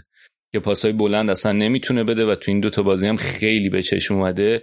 جاهایی که یونایتد اگه بخواد از پرس حریف بگذره دو تا راه داره یا اینکه خط میانش بازیکنایی باشن که بتونن پرس رو رد بکنن که خب این گزینه رو نداره با توجه بازیکنی که در اختیار داره همین الان. یا اینکه دخه هایی که بتونه پاسای بلند بده و دخه اصلا آمار پاسای بلندش خوب نیست. اگر مقایسه کنین مپ پاسای بلندش و نقشه پاسای بلندش با سانچز برایتون تو هم بازی اول اصلا تفاوت فاحشه و همین هم باعث شد که تو این بازی با برنتفورد بازی دوم دیدیم که چون پاس بلند نمی‌تونست بفرسته سر اون پاسای کوتاهی که فرستاد برای اریکسن تیم تحت فشار قرار گرفت. و حالا این موضوع دخا هم موضوعی که خیلی دوچاره دردسر کرده یونایتد در حال حاضر با توجه به سبکی که می‌خواد بازی بکنه. تنهاق و خب یه بحث دیگه هم بحث مدیریتی این که آیا چقدر ساپورتش کردن یا نه که حالا اون بحثا رو یک فرصت دیگه سر فرصت انجام میدیم انشالله و نکته دیگه هم رونالدو دیگه که حالا آیا خواهد موند یا نه. بعد از این بریم سراغ بازی مهم این هفته بازی چلسی تاتنهام بازی که دو دو شد و خب highlight ش همون دعوایی بود که بین توخل و کونته اتفاق افتاد و شاید از نظر تاکتیکی تاکتیکی که دوتا مربی به کار بردن رو برد زیر سایه یکم اون دعواه. نکته ای که داشت این بود که هر دو تیم حالا یه جورایی 3 4 3 بازی می‌کردن ولی اتفاقی که میافتاد این بود که کنته همیشه توی 3 4 3 شون دوتایی که توی خط میانن ازش می‌خواد که برن جلو فشار بیارن و پرس بکنن. ولی از اون طرف توخل همیشه براش تعداد مهمه توی خط میانه و اینکه بازیکن‌ها رو به صف بچینه توی خط میانه که بتونه از پرس بگذره. و این برتری تعدادی خیلی کمک کرد به توخل توی نیمه اول و از نظر مالکیت توپ هم خیلی بهتر بود. چلسی با توجه به اینکه ماونت میومد برمیگشت اضافه می‌شد توی اون پست شماره ده بود ولی میومد اضافه می‌شد و تو صحنه‌های مختلف فضای خیلی زیادی داشت ماونت. که حالا یکم توی پاسهای به کنارا یا پاسای از کناره به کناره خوب پیداش نکردن ولی تو پاسای طولی به نسبت بد نبودن. اگرچه اونم می‌تونستن خیلی بهتر استفاده کنن از اون فضایی که برای ماونت بود. یه نکته دیگه ای هم که داشتیم بود که ریس جیمز رو گذاشته بود به عنوان یکی از اون دفاع سه نفره و لوفتوسچیک رو گذاشته بود توی wing back. خود اون لوفتوسچیک هم میومد تو حملات اضافه میشه یعنی تو دفاع سه نفره بودن ولی تو حمله تبدیل می‌شدن به دو, دو تا از دفاع وسط ها میموندن. جیمز میومد wing back می‌شد و لوفتوسچیک میومد وسط که خود اینم برتری عددی می‌داد و خب برتری عددی خیلی کمکشون کرد. ولی نکته که چلسی هنوز داره اینه که نمی‌تونن از این برتری تاکتیکی استفاده بکنن و به نظر میاد تو حمله کم هنوز مشکل تکنیکی دارن. یعنی setup ی که توخل میشینه خیلی خوبه خیلی بهشون برتری میده ولی مشکل این که بتونن تبدیل به گل از این برتری که دارن و از این شانسایی که دارن بتونن موقعیت گل بسازن هنوز هست و حالا صحبت اوبامیانگ که که بیارن به نظر میاد که می‌تونه خیلی کمکشون بکنه. حالا شاید خیلی بگن که خب لوکاکو رو داشتن هم کاری نتونستن بکنن. و اونم اینم به نظرم یه دوگانه سختی برای چلسی به خاطر اینکه اگه مثلا یکی مثل لوکاکو بود این فشاری که می‌تونستن از جلو بیارن حالا با حضور استرلینگ و هاورتس توی جلو نمی‌تونستن بیارن. یعنی یه بازیکن کمتر می‌شد. و شاید این از اون لحاظ یکم سخت می‌کرد کار اتفاقی که روی گل افتاد خیلی جالب بود. حالا با همه این برتری هایی که داشتن از نظر تاکتیکی و کار خوبی که توخل کرده بود گلشون برای روی ضربه کرنر بود. چلسی معمولا ضربات کرنرش رو in-swing می‌زنه. یعنی میفرسته به سمت داخل محوطه جریمه به جای اینکه به بیرون بزنن. به جز فکر کنم یکی دو مورد تو پنج تا بازی اخیر مثلا اگه نگاه همه in-swing بوده. ولی از اون طرف تاتنهام جوری که دفاع می‌کنه zonal marking انجام میده برای دفاع روی کورنرها و کاملا مشخص بود که این رو آنالیز کرده تیم مربیگری چلسی. و کاری که کرده این بود که اون کورنر رو کوکورلا out-swing فرستاد رو به بیرون فرستاد به خاطر اینکه تاتنهام داشت زونال مارکینگ انجام می‌داد. همه بازیکناش یه گوشه محوطه یه یه قسمتی از محوطه جریمه جمع شده بودن و کاملا نمی‌دونستن چه جوری چی کار کنن و چه جوری جمع بکنن. توپی که رسید به کولیبالی و خب کولیبالی هم ضربهش رو خیلی خوب زد و اینم یه نکته بسیار مهم بود. تو نیمه دوم اتفاقی که افتاد دقیقه 50 خورده ای بود کنته تعویض کرد ریچارلیسون اوورد جلو 4 دو چارش کرد 4 دفاعی که کرد. یه حالا یه ضرر داشت که بعدا میگم ولی خب از اون طرف فشار خیلی زیاد شد توی حمله پرتعدادتر شدن و حالا روی اشتباه جورجینیو در نهایت هویبرگ تونست گل بزنه بازی مساوی شد. جوابی که توخل داد به این فشار این بود که خب حالا که 4 دو 4 شده بودن خیلی راحت می‌تونست دوباره برگردونه ریس جیمز به wing back و حالا دو تا wing back اش بیان فشار بیارن به خصوص از سمت ریس جیمز و با توجه به اینکه تاتنهام داره چهار دفاع بازی می‌کنه از اون فضا به خوبی استفاده کنه. مشکلی که پیش میاد شما وقتی داری سه دفاع بازی می‌کنی از اون طرف با wing back ات می‌تونی خیلی راحت در مقابل تیم چهار دفاعه استفاده بکنیم و این کار رو هم کرد. تعویضی کرد جورجینیو رو آورد بیرون آسپلیکوتا رو آورد. آسپلیکوتا رفت تو دفاع سه نفره جای جیمز قرار گرفت و جیمز حالا اومد توی wing back و فوق العاده بود و گلم زد و خب دیدین که چی کار کرد توی اون موقعیت. ولی خب در نهایت دوباره تاتنهام روی زهری که هریکین داره تونستن به گل برسن و بازی در نهایت دو دو مساوی شد. و ولی این برتری تاکتیکی که تو داشت حالا چه اون انتخابی که کرده بود تو اول که با پنج نفر دفاع بکنن که بتونن کاملا اون واحد پنج تایی کنتر رو بتونن خونسا کنن. ولی از اون طرف تو حمله جیمز بیاد توی ویک بک از دفاع از یکی از دفاع سه نفره و لفتوسیک بره وسط. این این یه تاکتیکی بود که تبیه کرده بود نیمه دوم که خب حالا که چهار نفره شد دفاع تاتنهام برگردون جیمز و اونجا هم دوباره یه برتری تاکتیکی داشت ولی در نهایت نتونست برتری تاکتیکیش کمکی بهش بکنه. یکم می‌خوام در مورد حضور هالند توی سیتی صحبت بکنم حضوری که خب خیلی برای همه سوال سوال کنه برای همه خیلی جالب بود که ببینن هالند چجوری توی سیتی جواب میده و توی پریمیر لیگ. ولی یه نکته خیلی جالبی که به نظرم این دو بازی و به خصوص بازی آخر جلوی بورنموث سیتی داشته اینه که علاوه بر اینکه سوال اینه که هالند چجوری می‌تونه adapt کنه و جا بیفته توی لیگ برتر سوال اینه که سیتی چقدر می‌تونه نسبت به حضور هالند جا بیفته و adapt بشه نسبت به حضور هالند به خاطر اینکه خب سیتی یکی دو فصلی که داره با اون نوع کاذب بازی می‌کنه و این هافبک ها همه خیلی عادت دارن به حضور به بدون مهاجم نوک هدف بازی کردن. اتفاقی که توی این بازی اگه مثلا ده دقیقه یه رو به اول تو بازی برنوت نگاه کنی گندگان خیلی نزدیک بیش از حد نزدیک به هالند بود و اصلا راه میبست و خیلی جا هالند حتی با دست بهش نشون می‌داد که جابجا جا بشه. و این این میگم یه چیز دو طرف است جا افتادنه. هم باید تا هالند چجوری جا میفته هم باید سیتی چجوری می‌تونه انعطاف نشون بده برای اینکه هالند بتونه جا بندازه. نکته جالبی که داشتیم یه نکته جالب دیگه ای که این بازی داشتیم بود که سیتی 67 درصد مالکیت توپ داشت ولی در کل بازی هالند فقط 8 بار تماس توپ داشت. 8 باری که حالا اگه بخوام بگم چقدر کمه ریکو لوئیس بازیکن 17 ساله که نیمه دوم سیتی آورد توی بازی دقیقه 82 8 دقیقه بازی که 12 بار تماس توپ داشت و خود میانگین هلند هم توی بوندسلیگا 32 بار تماس توپه. که البته خب این نشونه این نیست که نه نشونه اینه که خوب بازی کرده نه نشونه اینه که بد بازی کرده سیتی با هالند. ولی خب نکته جالبه و این خب دلیلش هم اون دفاع بسیار بسیار فشرده بود که برنوت انجام می‌داد. نه نفر گاهی مقامی اومدن عقب و یه توی سری تصاویر و فریم ها می‌تونستیم ببینیم که پنج نفر عقب بودن چهار نفر جلوش و تون فضای بین اونا کاملا خفه می‌شد حالا ولی کارهای بدون توپ هالند خیلی جالب بود و می‌تونه نوید اینو بده که خوب می‌تونه جا بیفته توی سیتی و کمک می‌کنه به سیتی. اولا که با توجه به اینکه اینا این همه فشرده بودن خیلی سعی می‌کرد که توی محوطه جریمه کنار توی اون بس توی خط طولی محوطه جریمه سعی می‌کرد که بیاد به عرض و یکم بیاد توی اون کنارا و اونطوری بتونه برای خودش فضا ایجاد بکنه. یه نکته دیگه این بود که خب می‌دونیم که سیتی گواردیولا هر موقع یکی از بازیکناش میاد تو وسط بهش توپ می‌رسه حالا این چه وینگر باشه که میاد به داخل یا یکی از این فول بک ها باشه که میاد به داخل وقتی اون توپ میاد به داخل با بازی کنه این یه نشونه است برای مهاجم یا بازیکنایی که هدفن که حرکت کنن رانا رو انجام بدن برن پشت مدافع و هالند این کار رو خیلی خوب انجام می‌داد. و خب یه نکته دیگه هم روی گل اولی بود که گندگان زد. اون اگه که حالا اون فاصله بین گندگان و اون هماهنگی بین گندگان هالند خیلی بیشتر بشه به نظرم اون نکته طلایی حضور هالند توی سیتی خواهد بود. اینکه توپو گرفت سه تا مدافع اومدن روی هالند که توپ ازش بگیرن ستا رو درگیر خودش کرد. پاسی که انداخت برای گندگان پاس فوق ای نبود یکم نامتعادل بود ولی در نهایت تونست پاس رو برسونه به گندگان.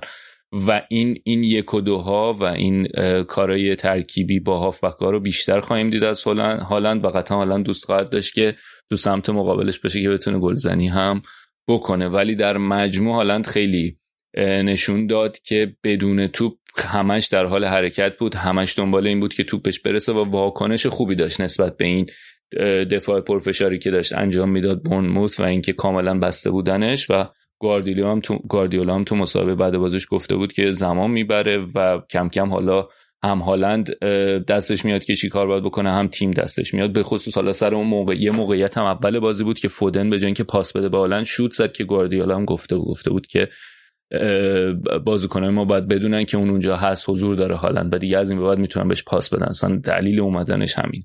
و اینم خیلی جالبه و شاید همه بیشتر به اون سمتش نگاه بکنن که خب هالند چی کار می‌کنه ولی نکته جالب ترش هم اینه که ببینیم سیتی چه جوری می‌تونه هالند رو جا بندازه. این بود بخش لیگ برتر این هفته. امیدوارم که لذت برده باشین.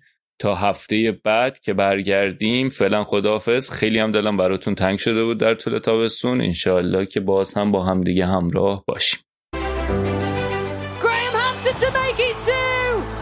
Barcelona well in control, and they've got two.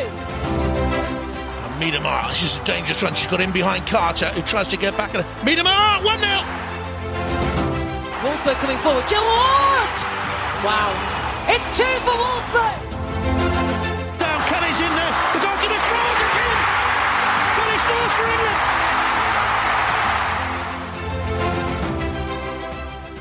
سلام من محنوش هستم و خیلی خوشحالم که از ابتدای این فصل از اپیزودهای رادیو آفساید به عنوان عضو کوچکی در کنار این تیم هستم و فوتبال زنان رو پوشش میدم. امیدوارم طی این همکاری فوتبال زنان بتونه جایگاه خودش رو بین شنونده های رادیو آفساید پیدا کنه و در واقع این همکاری قدمی باشه برای آشنایی هرچ بیشتر مخاطبین فارسی زبان فوتبال با این بخش از ورزش محبوب ما.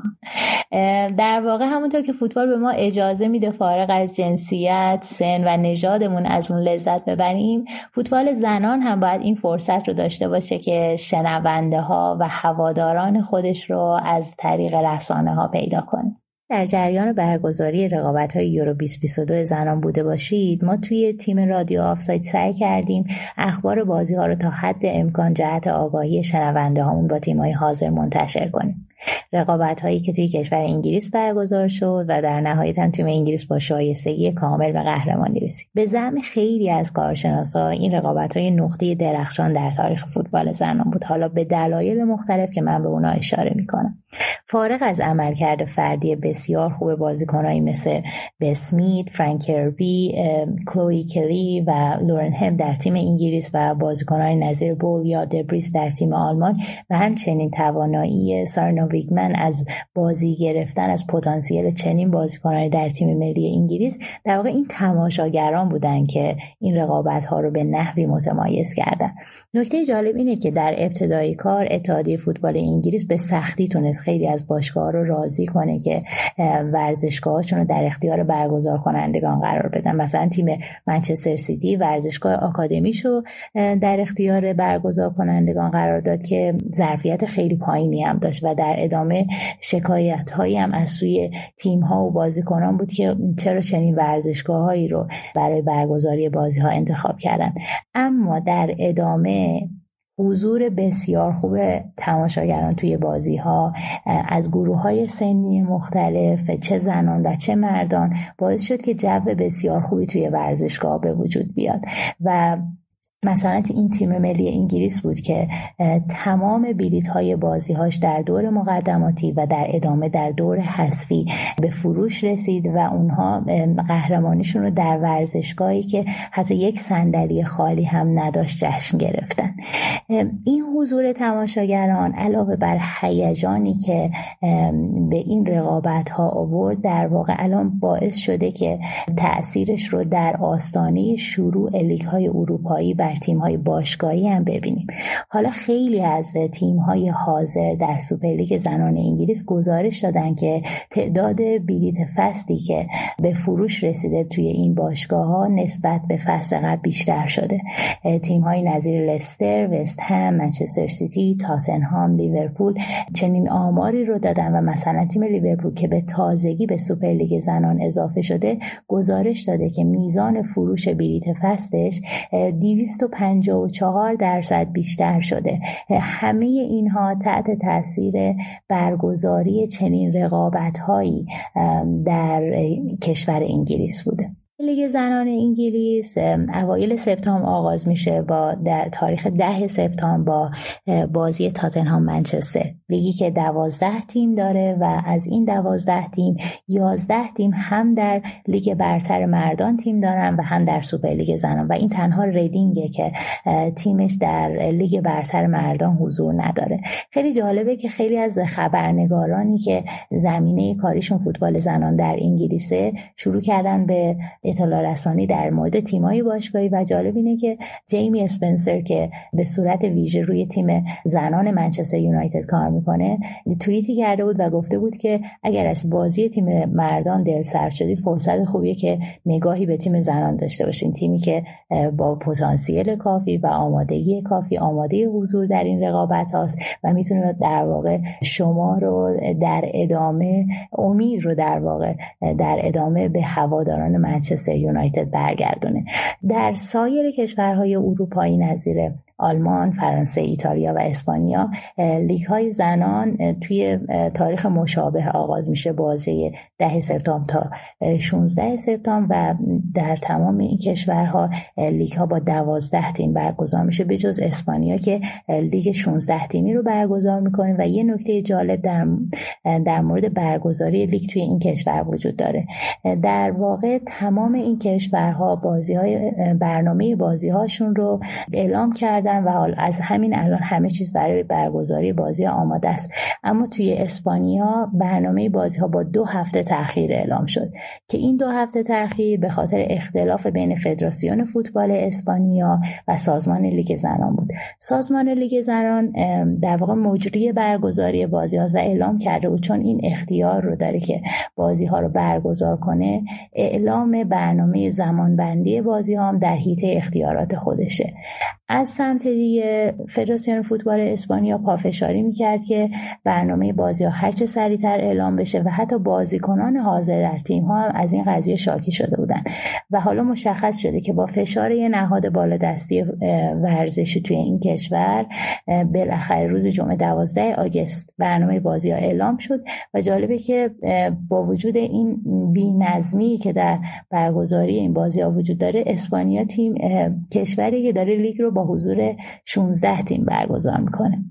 خارج از بحث در مورد لیگ های زنان یه نکته جالبی وجود داره که من حالا بهش اشاره می‌کنم به خاطر اینکه به نظرم خیلی تأثیر گذاره بر فوتبال زنان. خیلی از بازیکنان تیم ملی انگلیس بعد از برگزاری این رقابت ها و قهرمانی تیم کشورشون توی یورو 2022 به یه نکته جالب اشاره کردن. به اینکه اگر ما روی فوتبال پایه روی فعالیت ورزشی دختران در مدرسه ها و حالا زنان جوان کار نکنیم این قهرمانی و تاثیر مثبتی که روی جامعه داره به تدریج قدرت خودش رو از دست میده و به تدریج محو میشه. در واقع این هشدار رو دادن که توی انگلیس فعالیت ورزشی پایین دختران توی مدرسه اگر با برنامه ریزی و مدیریت کافی همراه نشه این قهرمانی ها به هیچ وجه نمی‌تونه تاثیر مثبتی روی نسل های بعدی داشته باشه. خیلی جالبه که در سطح اول ورزش یک کشور چنین تفکری نسبت به ورزش پایه زنان وجود داره. این خیلی جالبه و به نظر من همین چیزاست که در ادامه می‌تونه باعث پیشرفت یک کشور در ورزش زنان بشه.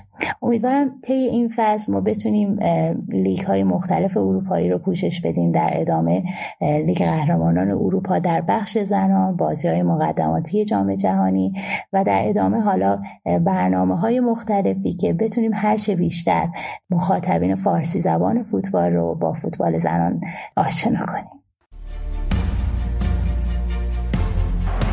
Marmoush to take it on. Oh, he's there! It's Sasha Kalajic! Stuttgart! And it's a peach of a free kick from Rafael Guerreiro!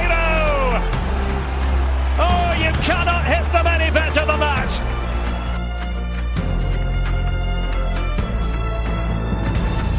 Musiala makes it 2-0. This lad is an absolute sensation in the making.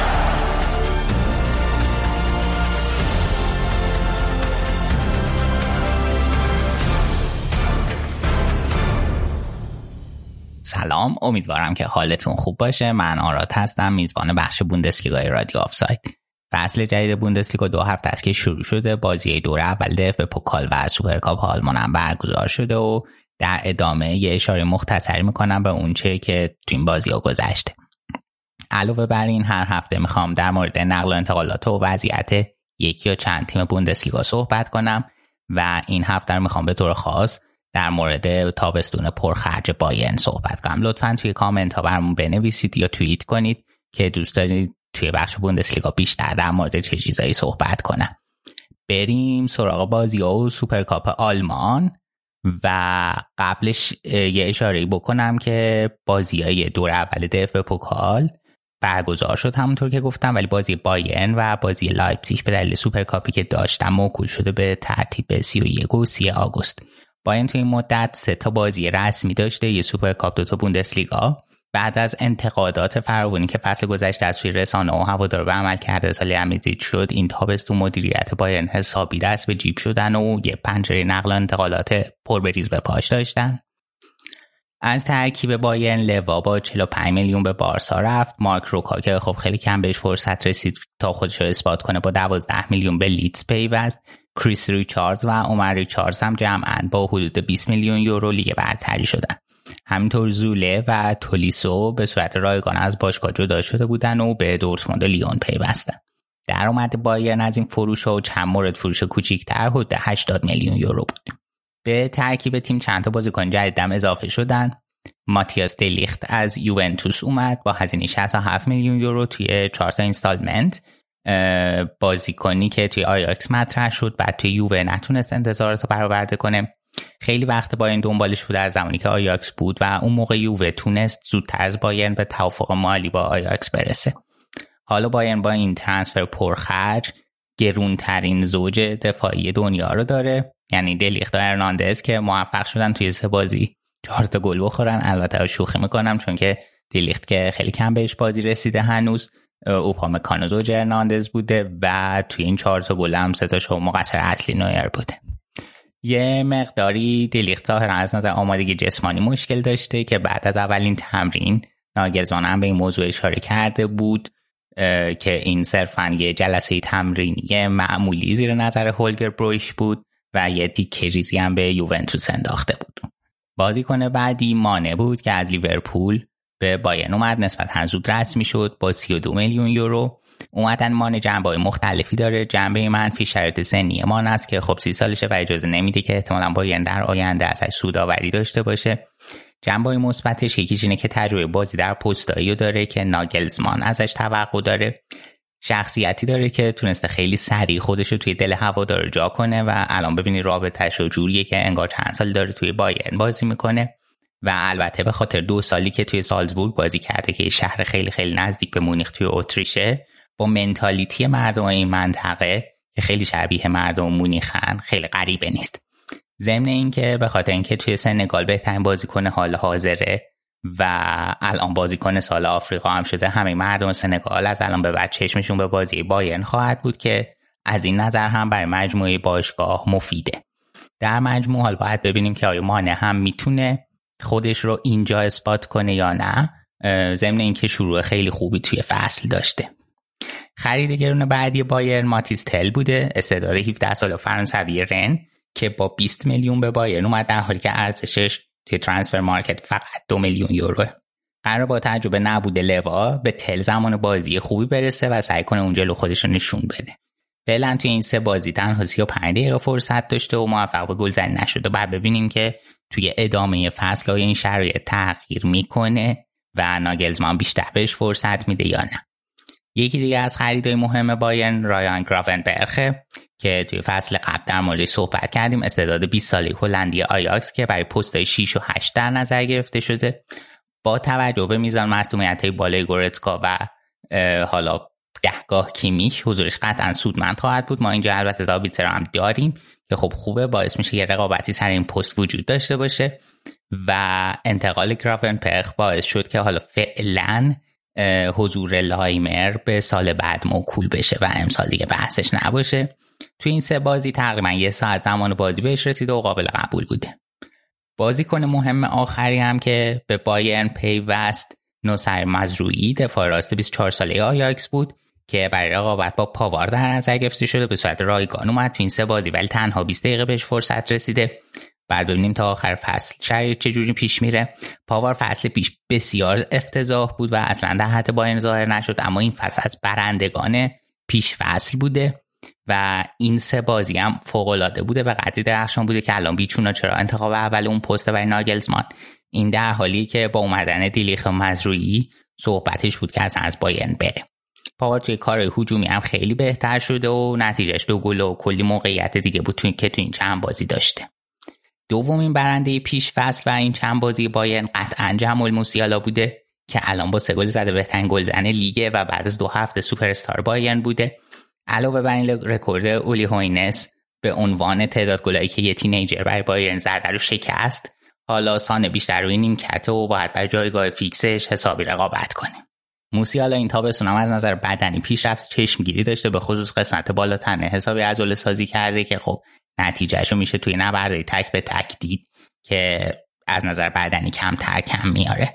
تکنیکش هم فوق العاده است. جلوی وولسبورگ دریبل خیلی خفن داشت که چون مسی این دریبل نزده بود توی همه شبکه های اجتماعی ده ها هزار بار پخش نشد. افنبرگ و ماتئوس و و کلی آدم دیگه هم حساب ازش تعریف کردن. باید حالا ببینیم که می‌تونه این درخشش رو در طول فصل ادامه بده و بازی خوبش تداوم داشته باشه یا نه. اینم حالا یک خلاصه ای از مجموع نقل و انتقالات بایرن. یه اشاره کوچیکی هم بکنم به سه تا بازی انجام شدهشون به طور خاص بازی با لایپزیش 5 3 شد. بازی اول لیگ با فرانکفورت 6 1 بردن و بازی دوم دو هیچ از وولسبورگ بردن که کوواچ عزیز دل اونفر سرمربی این فصل وولسبورگ بازی سوپرکاپ با لایپزیگ اولین بازی رسمی بایرن بدون لوا بود که خب ناگلزمان هم شیفت کرده و به یکی از سیستم های دلخواهش 4 2 2 2 که مانه گنابری جلو گذاشته بود. کلا توی چشم‌ترین نکته هم از منظر هواداری بایرن و آلمان توی این سه بازی ضعف شدید نویر بود. همونطور که گفت از چهار گلی که بایرن خورده رو سه تاش مستقیما مقصر بوده دوتاش با خروج اشتباه به عنوان sweeper و یکیش با تخمین اشتباه از محل فرود ضربه سر بازیکن لایپزیگ و تصمیم گرفت واکنش نشون نده و توپ رفت توی گل. خب به عنوان بازیکنی که اینقدر ادعای بالا داره و امسال هم جام جهانی در پیش داریم کمتر از سه ماه دیگه اصلا این عملکرد قابل قبول نیست و اگه نویر مثل جام جهانی قبل آماده باشه خیلی به تیم ملی ضربه می‌خوره. نکته دوم هم ضعف مولره. علیرغم اینکه موفق به گلزنی شده در این سه بازی موقعیت مسلما کم از دست نداده ضربه عجیب غریب هم کم نزده. و به دلیل مشابه با نویر وضعیت مولر هم بسیار باعث نگرانی اوج گرفتنش از اهمیت بسیار بالایی برخورداره چون که فلیک در هر حال به مولر بازی خواهد داد. خیلی دور خارج از تصوری که مولر رو بشونه روی نیمکت و برای هم امیدواریم که مولر هم سریع اوج بگیره. و در مورد جمال و پاوار هم که اونور بهترین ها بودم. مفصل صحبت کردم. تنها اشتباه مهلک پاوار پنالتی بود که به لایپزیگ داد. به جز اون خیلی خوب بود و خیلی ردیف بازی کرد. یه اشاره هم بکنیم به وضعیت بقیه تیما. توی دور اول DFB Pokal سه تا بوندسلیگایی حذف شدن. هرتا کلن و لورکوزن. لورکوزن به طور خاص شروع خیلی خیلی بدی داشته. این فصل دو تا بازی اول فصل هم باختن که فصل با سه تا باخت استارت داده باشن. بازی هفته اولشون خب با دورتموند بود بازی سختی محسوب میشه ولی بازی دوم با آگسبورگ خیلی بد باختن. به سردارم بازی رسیده ای که عملکرد متوسطی داشته. در مورد لورکوزن هم همونطور که گفتم بعدا مفصل صحبت می‌کنیم. دورتموند هم علا رقم فصل گذشته با دوتا برد شروع کرده که اصلا هم بازی راحتی نبوده. لورکوزن یکیچ بردن بعد توی بازی خیلی خیلی سخت توی فرایبورگ تونستن سه یک پیروز بشن در حالی که تا دقیقه هفت یکی چقدر بودن و روی تعویضای طلایی ترزیچ به بازی برگشتن. دورتموند یکی دیگه از تیمایی بوده که نقل انتقالات خیلی شلوغی داشته. برای همین بخش آلمان اپیزود بعدی با تمرکز روی دورتموند خواهد بود. همینو در همین حد بگم که یکی از بازندگان تعویز مربی توی دورتموند قطعا یولیان برانت بوده که از معدود بازیکنایی بوده که تحت نظر مارکو روزه خیلی پیشرفت کرده و خیلی زمان بازی بهش می‌رسید. ولی ترزیچ بهش خیلی اعتقادی نداره و بیست و چند دقیقه توی این سه بازی بیشتر بهش فرصت نرسیده. اما همین الان که من ضبط می‌کنم این اپیزودا نیم ساعت میشه که خبرش اومده. در توی شپورت آینز که برانت تصمیم به موندن گرفته. علا رقم این که می‌دونه ترزیچ بهش اعتقاد نداره 26 سالشه و کم باید خودش رو ثابت کنه. و تا حالا توی دورتموند یا فیکس بشه یا بتونه یه ترانسفری داشته باشه به یه تیم دیگه. گلادباخ کل اونیون و ماینز تیمای دیگه ای بودن که شروع خیلی خوبی داشتن تا اینجا. چهار امتیازی بودن به خصوص برای گلادباخ چون که فصل قبل خیلی خیلی سختی داشتن و حالا این فصل رو بهتر شروع کردن. بخوم هم در کنار لورکوزن دومین تیمیه که تا اینجای فصل صفر امتیازیه. توی اپیزود بعدی مفصل در مورد شرایط دورتموند صحبت خواهیم کرد.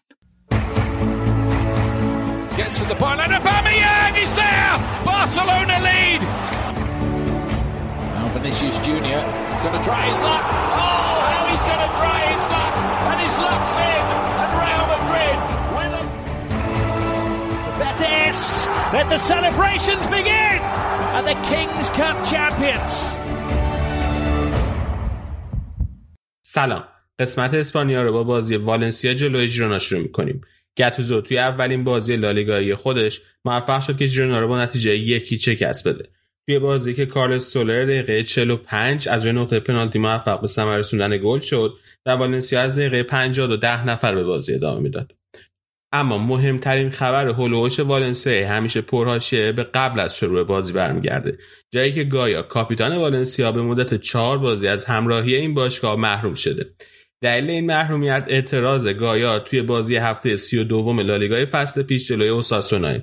جایی که بعد از بازی به داور اعتراض کرد و لالیگا هم رو چهار بازی از همراهی والنسیا محروم کرد. باشگاه اما به این رأی لالیگا شکایت کرد و حالا بعد از بررسی شکایت والنسیا اون چهار بازی محرومیت قراره در این فصل اعمال بشه. گایا که از این موضوع خیلی شاکی بود این هفته هم توی توییتر و هم توی یک کنفرانس مطبوعاتی خیلی شدید به لالیگا حمله کرد و این تصمیم رو مخالف قوانین لالیگا دونست. توی یه بازی دیگه اسپانیول موفق شد که در برابر سلتاویگو به تساوی برسه. اسپانیول که توی خونه سلتاویگو بازی می‌کرد بعد از عقب افتادن دو هیچ تونست به بازی برگرده و پنالتی دقیقه 98 خوسلو بازی رو دو دو مساوی بکنه. مربیگری اسپانیول رو دیگو مارتینز جوون به عهده گرفته. مربی که به مدت سه فصل از سال 2018 تا سال 2021 دوران خیلی خوبی با گرانادا گذروند. این مربی جوون فصل گذشته رو به مربیگری نپرداخت و به جاش به لیگ برتر انگلیس رفت تا بازی مربی صاحب سبک این لیگو تماشا و آنالیز بکنه. حالا بعد ببینیم توی برگشتش به لالیگا و با مربیگری اسپانیول آیا می‌تونه موفقیتاش با گرانادا رو تکرار کنه یا نه. توی بازی افتتاحیه این فصل لالیگا اوساسونا موفق شد که توی خونه خودش دو بر یک سویا را شکست بده. سویا بعد از از دست دادن زوج دفاع وسط خودش یعنی کونده و دیو کارلس و بعد از داشتن یک نیم فصل افتضاح وارد این بازی ها شده.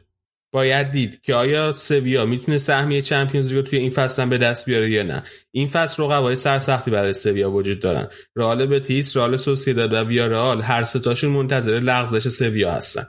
اتلتیک بیلبائو هم که موفق شده بود بعد از دو فصل و نیم ارنستو والورده رو به دنیای مربیگری برگردونه توی بازی اول خودش در مقابل رئال مایورکا توی ورزشگاه خونگی متوقف شد. با نتیجه صفر بر صفر. نکته جالب درباره اتلتیک بیلبائو اینه که این فصل در حالی لالیگا رو شروع می‌کنن که توی یه رکورد منحصر به فرد 0 میلیون یورو خرید و 0 میلیون یورو فروش رو ثبت کردن. بارسلونا که بعد از تابستون پر حرف و حدیث و پرحاشیه خودش موفق شده بود رکورد بیشترین تعداد فروش بلیت گیشه روز بازی خودش رو توی تاریخ به ثبت برسونه با چهل هزار بلیت فروخته شده. توی بازی اول خودش با نتیجه صفر بر صفر در مقابل رایو وایکانو متوقف شد. این سومین بازی پیاپی بود که رایو وایکانو موفق می‌شد در مقابل بارسلونا clean sheet کنه. فصل گذشته رایو وایکانو در دو بازی رفت و برگشت موفق شده بود که بارسا رو با نتایج مشابه یک بر هیچ شکست بده. و این بازی رو هم با نتیجه صفر بر صفر تموم کردن. ژاوی هم بعد از بازی از هوادارا خواسته که صبور باشن تا این بازیکنها بتونن به همدیگه عادت کنن و یک تیم خوب رو بسازن. همینطور به بازیکنها اعلام کرده که فشار بازی روی خود ژاویه و بازیکنها نباید هیچ فشاری رو احساس کنن. ضمنا با اعتراض به وقت کشی بازیکنان رایو به قوانین بازی اعتراض کرده و گفته که معتقده مثل بسکتبال باید وقت مفید در فوتبال محاسبه بشه. توی یکی از آخرین بازی این هفته لالیگا هم اتلتیکو مادرید موفق شد خطافه رو توی خونه خودش با نتیجه سه بر هیچ شکست بده. خطافه در کل فصل پیش توی خونه فقط 15 گل دریافت کرده بود و اتلتیکو مادرید توی همین یه بازی موفق شد یک پنجم کل فصل پیش توی خونه به خطافه گل بزنه. توی این بازی که دو گل توسط آلوارو موراتا و یک گل هم توسط گریزمان به ثمر رسیده هر سه پاس گل توسط ژائو فلیکس ارسال شده. باید دید که آیا خط حمله اتلتیکو مادرید می‌تونه در کل فصل این عملکرد رو تکرار بکنه یا نه؟ رئال مادرید هم بازی اول لالیگای خودش رو در مقابل آلمریای تازه صعود کرده انجام داد. توی این بازی رئال مادرید عادت شکنی نکرد و به خاطر جایگیری اشتباه رودیگر گل اول دریافت کرد.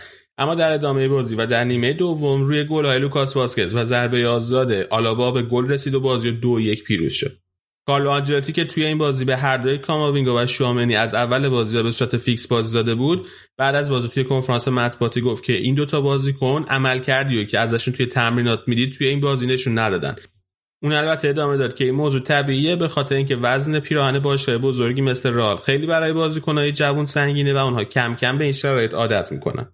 سوال دیگه ای که از کارلو آنجلوتی توی کنفرانس مطبوعاتی شد درباره ترکیب 442 لوزی بود.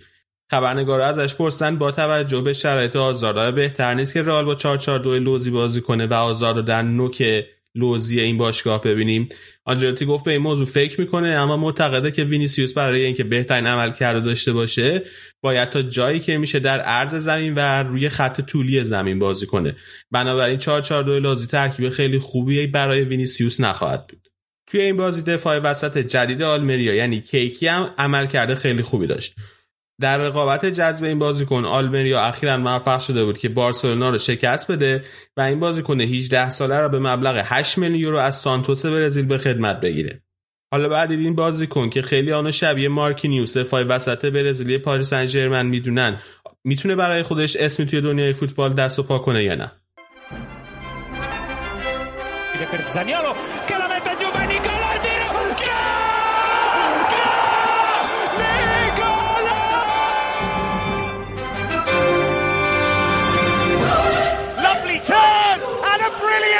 As well.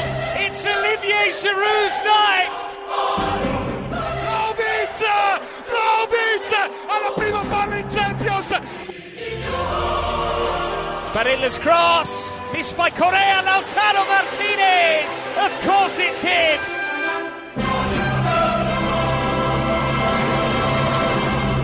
بریم سراغ بخش آخر این اپیزود بخش سری های ایتالیا جایی که هفته اول مسابقات برگزار شد البته هنوز فصل نقل و انتقالات ادامه داره مثل بقیه اروپا و ممکنه که اتفاقات عجیب غریبی کماکان توی بازار رخ بده که بتونه روی سرنوشت تیم‌ها تاثیرگذار باشه. با توجه به تجربه‌ای که فصل گذشته و جدایی لحظات آخر رونالدو داریم نمیشه گفت که هنوز کار تیم‌ها توی فصل نقل و انتقالاتی به پایان رسیده.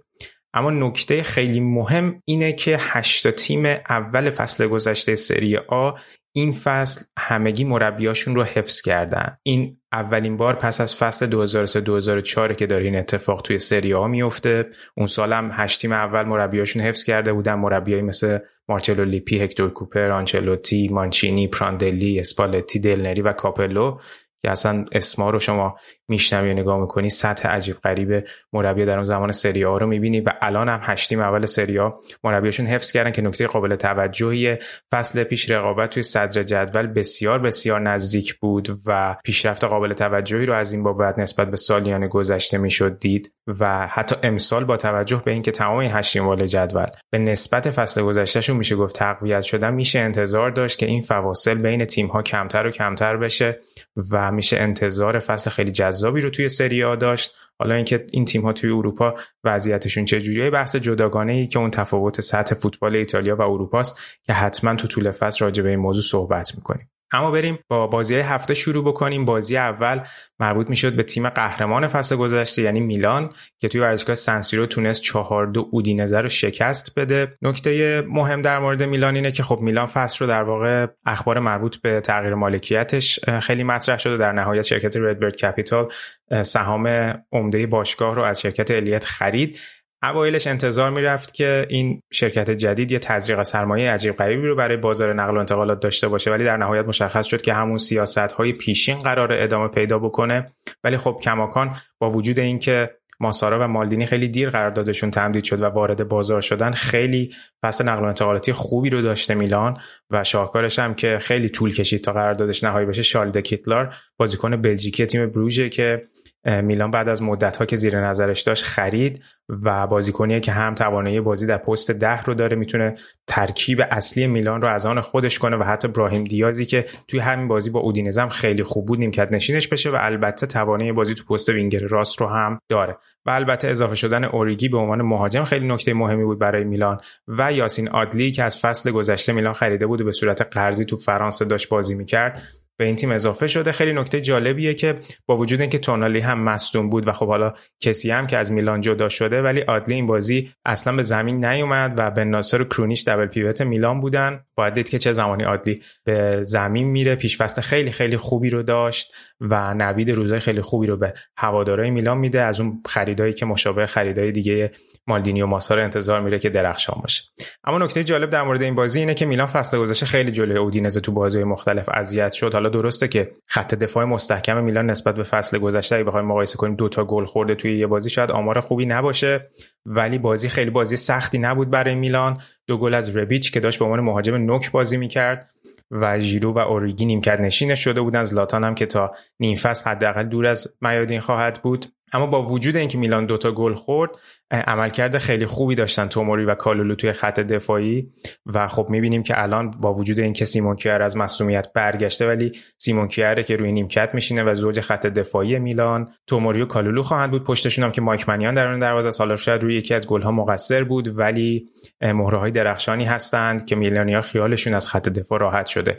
یه دونه صحنه بود که کالولو تونست یه قطع توپ شاهکار توی موقعیت دو به یک مهاجمان اودینزه داشته باشه که توپ دلوفو رو قطع کرد. ویدیوش روی کانال تلگرام گذاشتیم. حتما ببینید. به قدر این قطع توپ درخشان بود که هواداره میلان مثل زدن گل برتری یا زدن یه گل حساس دقیقه 90 خوشحالی کردن. کالولو از اون مهره که میلان فکر کنم با زیر یه میلیون یورو خرید ولی الان تبدیل به مهره ارزشمندی شده توی ترکیب این تیم. اما حالا باید ببینیم که مرکاتو یا همون فصل نقل انتقالات میلان چجوری به پایان می‌رسه. حرفش از اول نقل و انتقالات بوده که حکیم زیش هم به عنوان وینگر راست به این تیم اضافه بشه ولی خبرها هی کم و زیاد شده. باید ببینیم تا آخر نقل و انتقالات چه اتفاقی میفته و البته حرف تانگانگا از تاتنهام هم هست و شاید میلان حتی نیاز به یک بکاپ برای تو هرناندز در دفاع چپ هم داشته باشه. این از وضعیت شاگردان استفانو پیولی. بریم سراغ همشهریشون اینتر جایی که اینتر با تیم تازه صعود کرده لچه باید مسابقه می‌داد توی زمین لچه که زمین بسیار بسیار بدی هم بود و اصلا شرایط خوبی رو نداشت. اینتر تونست دو یک و به سختی لچه رو شکست بده با وجود اینکه موقعیت خیلی زیادی داشتن ولی کارشون گره خورد و در نهایت در دقیقه 96 بود که دنزل دونفریس گل اینتر رو به ثمر رسون گل پیروزی اینتر رو. و نکته مهم دیگه برای اینتر گلزنی روملو لوکاکو دقیقا در دقیقه دو بازی بود تا همون بازی اول پاش به گلزنی باز بشه و هواداره اینتر رو امیدوار بکنه که مشکل فصل گذشتهشون که مشکل گلزنی و عدم تبدیل کردن موقعیت خیلی خیلی خوبشون به گل بود رو این فصل با وجود لوکاکو بتونن حل بکنن. نکته مهم اینتر توی فصل نقل و انتقالاتی خب همون سیاست های استیون ژانگ و سونینگه که یه مقداری دست مدیران این تیم رو برای خرج کردن بسته و حتی خیلی فشار روی اینتریا بوده که یه مهره اصلیشون رو بفروشن. اوایل فصل نقل و انتقالات حرف باستونی بود که منتفی شد. هنوز هواداران اینتر این نگرانی رو دارن که شاید اسکرینیار به پی اس جی بره. ولی مصاحبه بعد از بازی اینزاگی خیلی مصاحبه جذابی برای هواداران اینتر بود که بالاخره دیدیم یه پرستیجی از خودش نشون داد اینزاگی و خیلی تند یه جورایی پیغامی رو به مدیران تیم رسوند که هیچ کدوم از بازیکنان اصلی تیم دیگه نباید دست بخورن و تنها اینتر نیاز داره که یک جانشین برای دیفرای بخره با توجه به اینکه رانوکیا از این تیم جدا شده. و خیلی تهدید کرد که هی میگن اینتر گزینه اول قهرمانی در حالی که بقیه تیما دارن خرید می‌کنن و ما همش هول و تیممون از یه جایی به بعد این بوده که بازیکنانمون جدا میشن که بسیار مصاحبه جالب توجهی بود. البته اینتر بازیکنان مختلفی رو خرید اوایل فصل. خیلی زود تیمش رو جمع کرد طبق قولی که ماروتا داده بود. ولی فکر کنم شکست خیلی بزرگ ماروتا و آسیلیو توی اینتر از دست دادن گلیسون برمری بود که می‌گفتن توافق اولیه باهاش وجود داشته. ولی در نهایت برمر توی یک کورسی که بین اینتر و یوونتوس بود. بعد از فروش رفتن دیلیخت به بایرن و پولی که از آن یوونتوس شد در واقع اینتر برمر رو به یوونتوس باخت و خیلی خیلی هواداران اینتر رو این اتفاق ناامید کرد نسبت به عمل کردی که ماروتا و ژانگ داشتن توی این نقل و انتقال. با وجود اینکه برمر به اینتر نیومده ولی اگر که بمونه و اون بدنه دفاعی اینتر حفظ بشه بازم شرایط خوبی رو داره اینتر. ولی اگر در لحظات آخر اشکرینیار جدا بشه واقعا پیدا کردن جانشین براش خیلی خیلی سخته. خیلی الان حرف آچر اومدن آچربی و یا مانوئل آکانجی از دورتمونده به عنوان کسانی که می‌تونن جایگزین دیفرای و گزینه آلترناتیو دیفرای باشن. باید ببینیم که اونجا چه اتفاقی میفته و البته این تو, تو این بازی هم که سامیر هاندانویچ دروازه‌بان اصلی اینتر بود آندره اونانا هم هست. ولی به نظر می‌رسه که فعلا هاندانویچ گزینه اصلی اینزاگی تا حالا ببینیم که طول فصل چه اتفاقی میفته اما بریم سراغ تیم مورینیو. تیم روم تیم قهرمان لیگ کنفرانس اروپا که اونا هم فصل نقل و انتقالات خیلی خیلی خوبی رو داشتن و اون شور و حال رو می‌بینیم که چقدر به تیم روم برگشته. بعد از اینکه میخیتاریان به اینتر رفت و اینتر هنوز تعداد مهاجمینش کم نشده بود و در واقع لاتارو، لوکاکو، ژکو، کوریا و سانچز رو داشتن و اون موقع نمی‌تونستن هنوز دیبالا رو به تیمشون اضافه بکنن. کمی تعلل کمی دست است باعث این شد که دیبالا به روم بره و پیشنهاد روم رو قبول بکنه که خیلی خیلی مهره مهمی برای روم می‌تونه باشه و حتما ویدیوهای مربوط به معرفیش رو دیدین که توی شهر روم برگزار شد و چقدر هم با شکوه بود. اما علاوه بر دیبالا چلیک به عنوان مدافع راست به تیم روم اضافه شده از تیم لیل که بسیار مهره درخشانی مدافع ترک سابق تیم لیل و از اون طرف جینی واینالدوم به صورت قرضی از پاریس سن به این تیم اومده. نمانیا ماتیچ شاگرد سابق مورینیو تو منچستر بعد از اتمام قراردادش با منچستر به این تیم اضافه شده و همه اینا می‌تونن گزینه‌های خیلی خیلی مهمی برای مورینیو باشن. تنها نکته ای که هست نسبت به مرکاتوی روم اینه که خیلی هم میگن که یکی از مشکلات روم در فصل گذشته خط دفاعیش بوده که هیچ مهره‌ای به این تیم اضافه نشده ولی به نظر می‌رسه که مورینیو بیشتر روی نقاط دیگه زمین کار کرده. یه نکته خیلی مهم بازگشت اسپیناتزولا به ترکیب اصلیه که خب فصل پیش بعد از اون مصونیتی که توی سری توی یورو براش اتفاق افتاد نتونست توی تیم حضور داشته باشه ولی از همین بازی اول دیدیم که مهره fix مورینیو بازی که تو زمین سالرنیتانا برگزار شد رو روم تونست یک هیچ ببره. حالا شاید نتیجه خیلی نشون دهنده اتفاقات بازی نباشه ولی روم کاملا سوار بر بازی بود و هیچ شکی نبود که شایسته این پیروزی بود. دیبالا خود چندین موقعیت گلزنی داشت. خبر خیلی خوب برای هواداران روم می‌تونه تمدید کردن با نیکولو زانیولو باشه که حرفش هست. چون خیلی شایعات مبنی بر این بود که شاید زانیولو به یوونتوس بره ولی حالا بیشتر متمایل به تمدید قرارداد با روم خواهد بود. در واقع سه نفری که جلوی زمین برای روم بازی کردن تامی آبراهام نیکولو زانیولو و پاولو دیبالا خیلی می‌تونن مثلث خطرناکی برای سری آ باشن. تنها چیزی که برای من یه مقداری نگران کننده نسبت به خود بازیکن و نسبت به پیشرفتشه اینه که پلگرینی شاید با این اتفاقات و بازیکنانی که اضافه شده باعث بشه که به مرکز زمین و به عقبتر بیاد و الان توی اون 3 4 2 1 که مورینیو داره بازی می‌کنه بره کنار کریستانته بازی بکنه. یه مقداری شاید اون خلاقیت از پلگرینی گرفته شه. پلگرینی که از بهترین بازیکنهای فصل گذشته سری آ ایتالیا بود. تا گل این بازی رو هم کریستانته زد. شاید خیلی باورشون نمی‌شد که گل اول فصل روم رو کریستانته بزنه ولی خب روم تونست این بازی رو به راحتی پیروز بشه. تو هفته ای که تمام هشت تیم بالای جدول بازیشون رو بردن تک تک این پیروزی ها برای این تیم از لحاظ روحی بسیار مهم بود. اما بازی دیگه که بازی آخر این هفته هم بود بازی یوونتوس با ساسولو در تورین بود که یوونتوس تونست سه هیچ ساسولو رو شکست بده و نکته خیلی مهم برای یوونتوسیا درخشش دیماریا بود که یه گل خیلی فوق‌العاده زد و همگی شگفت زده شده بودن از حضور چنین بازیکنی و چنین کیفیتی رو که داره به یوونتوس و توی سری ها اضافه می‌کنه. بسیار خرید خوبی بود برای یووه. درست همزمان با اومدن پوگبا بود معرفی دیماریا ولی خب پوگبا که فعلا مصدومه و چند هفته دور از میادینه ولی از اون سمت اضافه شدن دیماریا. خرید اخیر یوونتوس اضافه شدن فیلیپ کوستیچ از آینتراخت. و از همه مهمتر اضافه شدن گلیسون برمر بسیار خریدای خوبی بودن برای یوونتوس. فراموش نکنیم که یوونتوس تو این فصل گذشته هم ولاهویچ رو به تیمش اضافه کرد هم دنیس زکریا رو در واقع ساختن تیمشون برای فصل کنی رو از فصل پیش آغاز کرده بودن. و فدریکو کیزا هم به زودی به ترکیب تیم احتمالا اضافه میشه در طول فصل و این فصل یوونتوس هم تیم بسیار بسیار جذابی خواهد بود. اما هنوز فکر می‌کنم که نیاز به گرفتن بازیکن دارن چون خیلی بکاپی توی خط دفاع ندارن چون فقط بونوچی و برمر مهره های اصلی هستن هم دیلخت از این تیم جدا شد و هم جورجو کیلینی. ولی خب یه نکته جالب توجه در مورد بازی یوونتوس این بود که با وجود اینکه حالا توپ رو خیلی نسبت به ساسولو در اختیار نذاشتن ولی حمله توپ و پاس های رو به جلویی که باعث میشه تیم به رو به جلو حرکت کنه توی آمارش گلیسون برمر بهترین آمار رو داشت. و ارزش این مدافع رو توی سری آ بسیار مشخص می‌کنه و من واقعا به عنوان هوادار اینتر کماکان ناراحتم از اینکه اینتر برمر رو از دست داده و بسیار بسیار مهره مهمی بود که در واقع رقیب مستقیم اینتر یوونتوس حالا تونسته اونو بگیره. این هم از وضعیت یوونتوس. حالا تو هفته بعد یه مقداری بیشتر راجع به یوونتوس صحبت می‌کنیم و تیم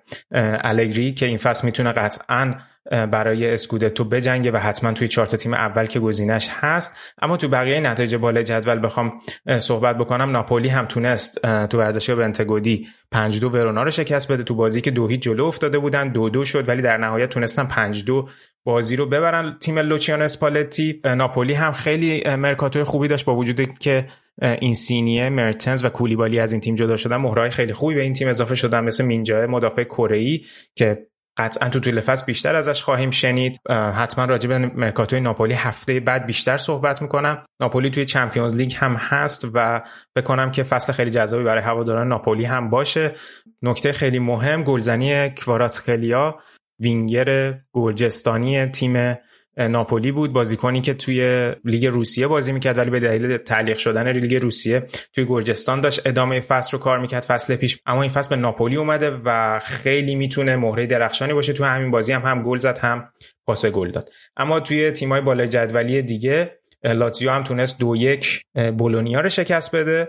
فیورنتینا هم توی یه بازی خیلی سخت تونست سه دو تیم تازه صعود کرده کرمونزه رو شکست بده. نکته مهم برای فیورنتینایی ها گلزنی لوکا یوویچه که این فصل به فیورنتینا اضافه شده از رئال مادرید و همینطور گل دقیقه 94 رولاندو ماندراگورا بازیکن سابق یوونتوس که فصل گذشته به صورت قرضی توی تورینو بازی می‌کرد. همینطور آتالانتا هم تونست دو هیچ مقابل سمپدوریا پیروز بشه. رافال تولوی و لوکمان گلای آتالانتا رو به ثمر رسوندن.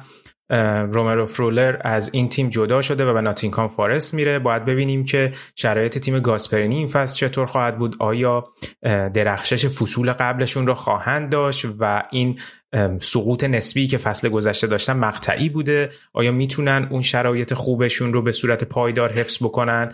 یا شاید بشه گفت که دوران گاسپرینی و آتالانتا و اون دوران طلاییشون به پایان رسیده.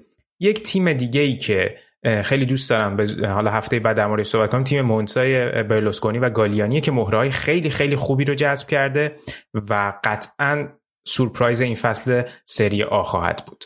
همجور که گفتم رقابت توی بالای جدول بسیار بسیار نزدیک و حساسه و یه مقداری اختلاف این هشت تیم با تیمای پایین جدولی در واقع نیمه دوم جدول زیاده و تفاوت‌ها رو بازی‌های رو در روی این هشتا تیم بیشتر رقم خواهد زد که تو طول فصل می‌تونیم تعداد بازی‌های جذاب زیادی رو از این هشتا تیم هم انتظار داشته باشیم. ممنون از اینکه با ما همراه بودید توی اولین اپیزود فصل ششممون. ممنون میشیم که نظراتتون رو برامون بنویسید راجع به بخشای مختلف برنامه راجع به بخشایی که اضافه کردیم فرمت جدید. و همینطور مهمتر از همه همونجور که ازتون خواهش کردیم اگر که از برنامه های ما خوشتون اومد ما رو به دوستان فوتبالی و غیر فوتبالیتون معرفی کنید. کسی غیر فوتبالی هم شاید با شنیدن پادکست ما جذب پادکست و فوتبال شدن و همینطور ما رو تو شبکه های اجتماعی مختلف هم دنبال بکنید. بازم ممنون از حمایتاتون. مراقب خودتون باشید. به امید روزای بهتر تا اپیزود بعدی.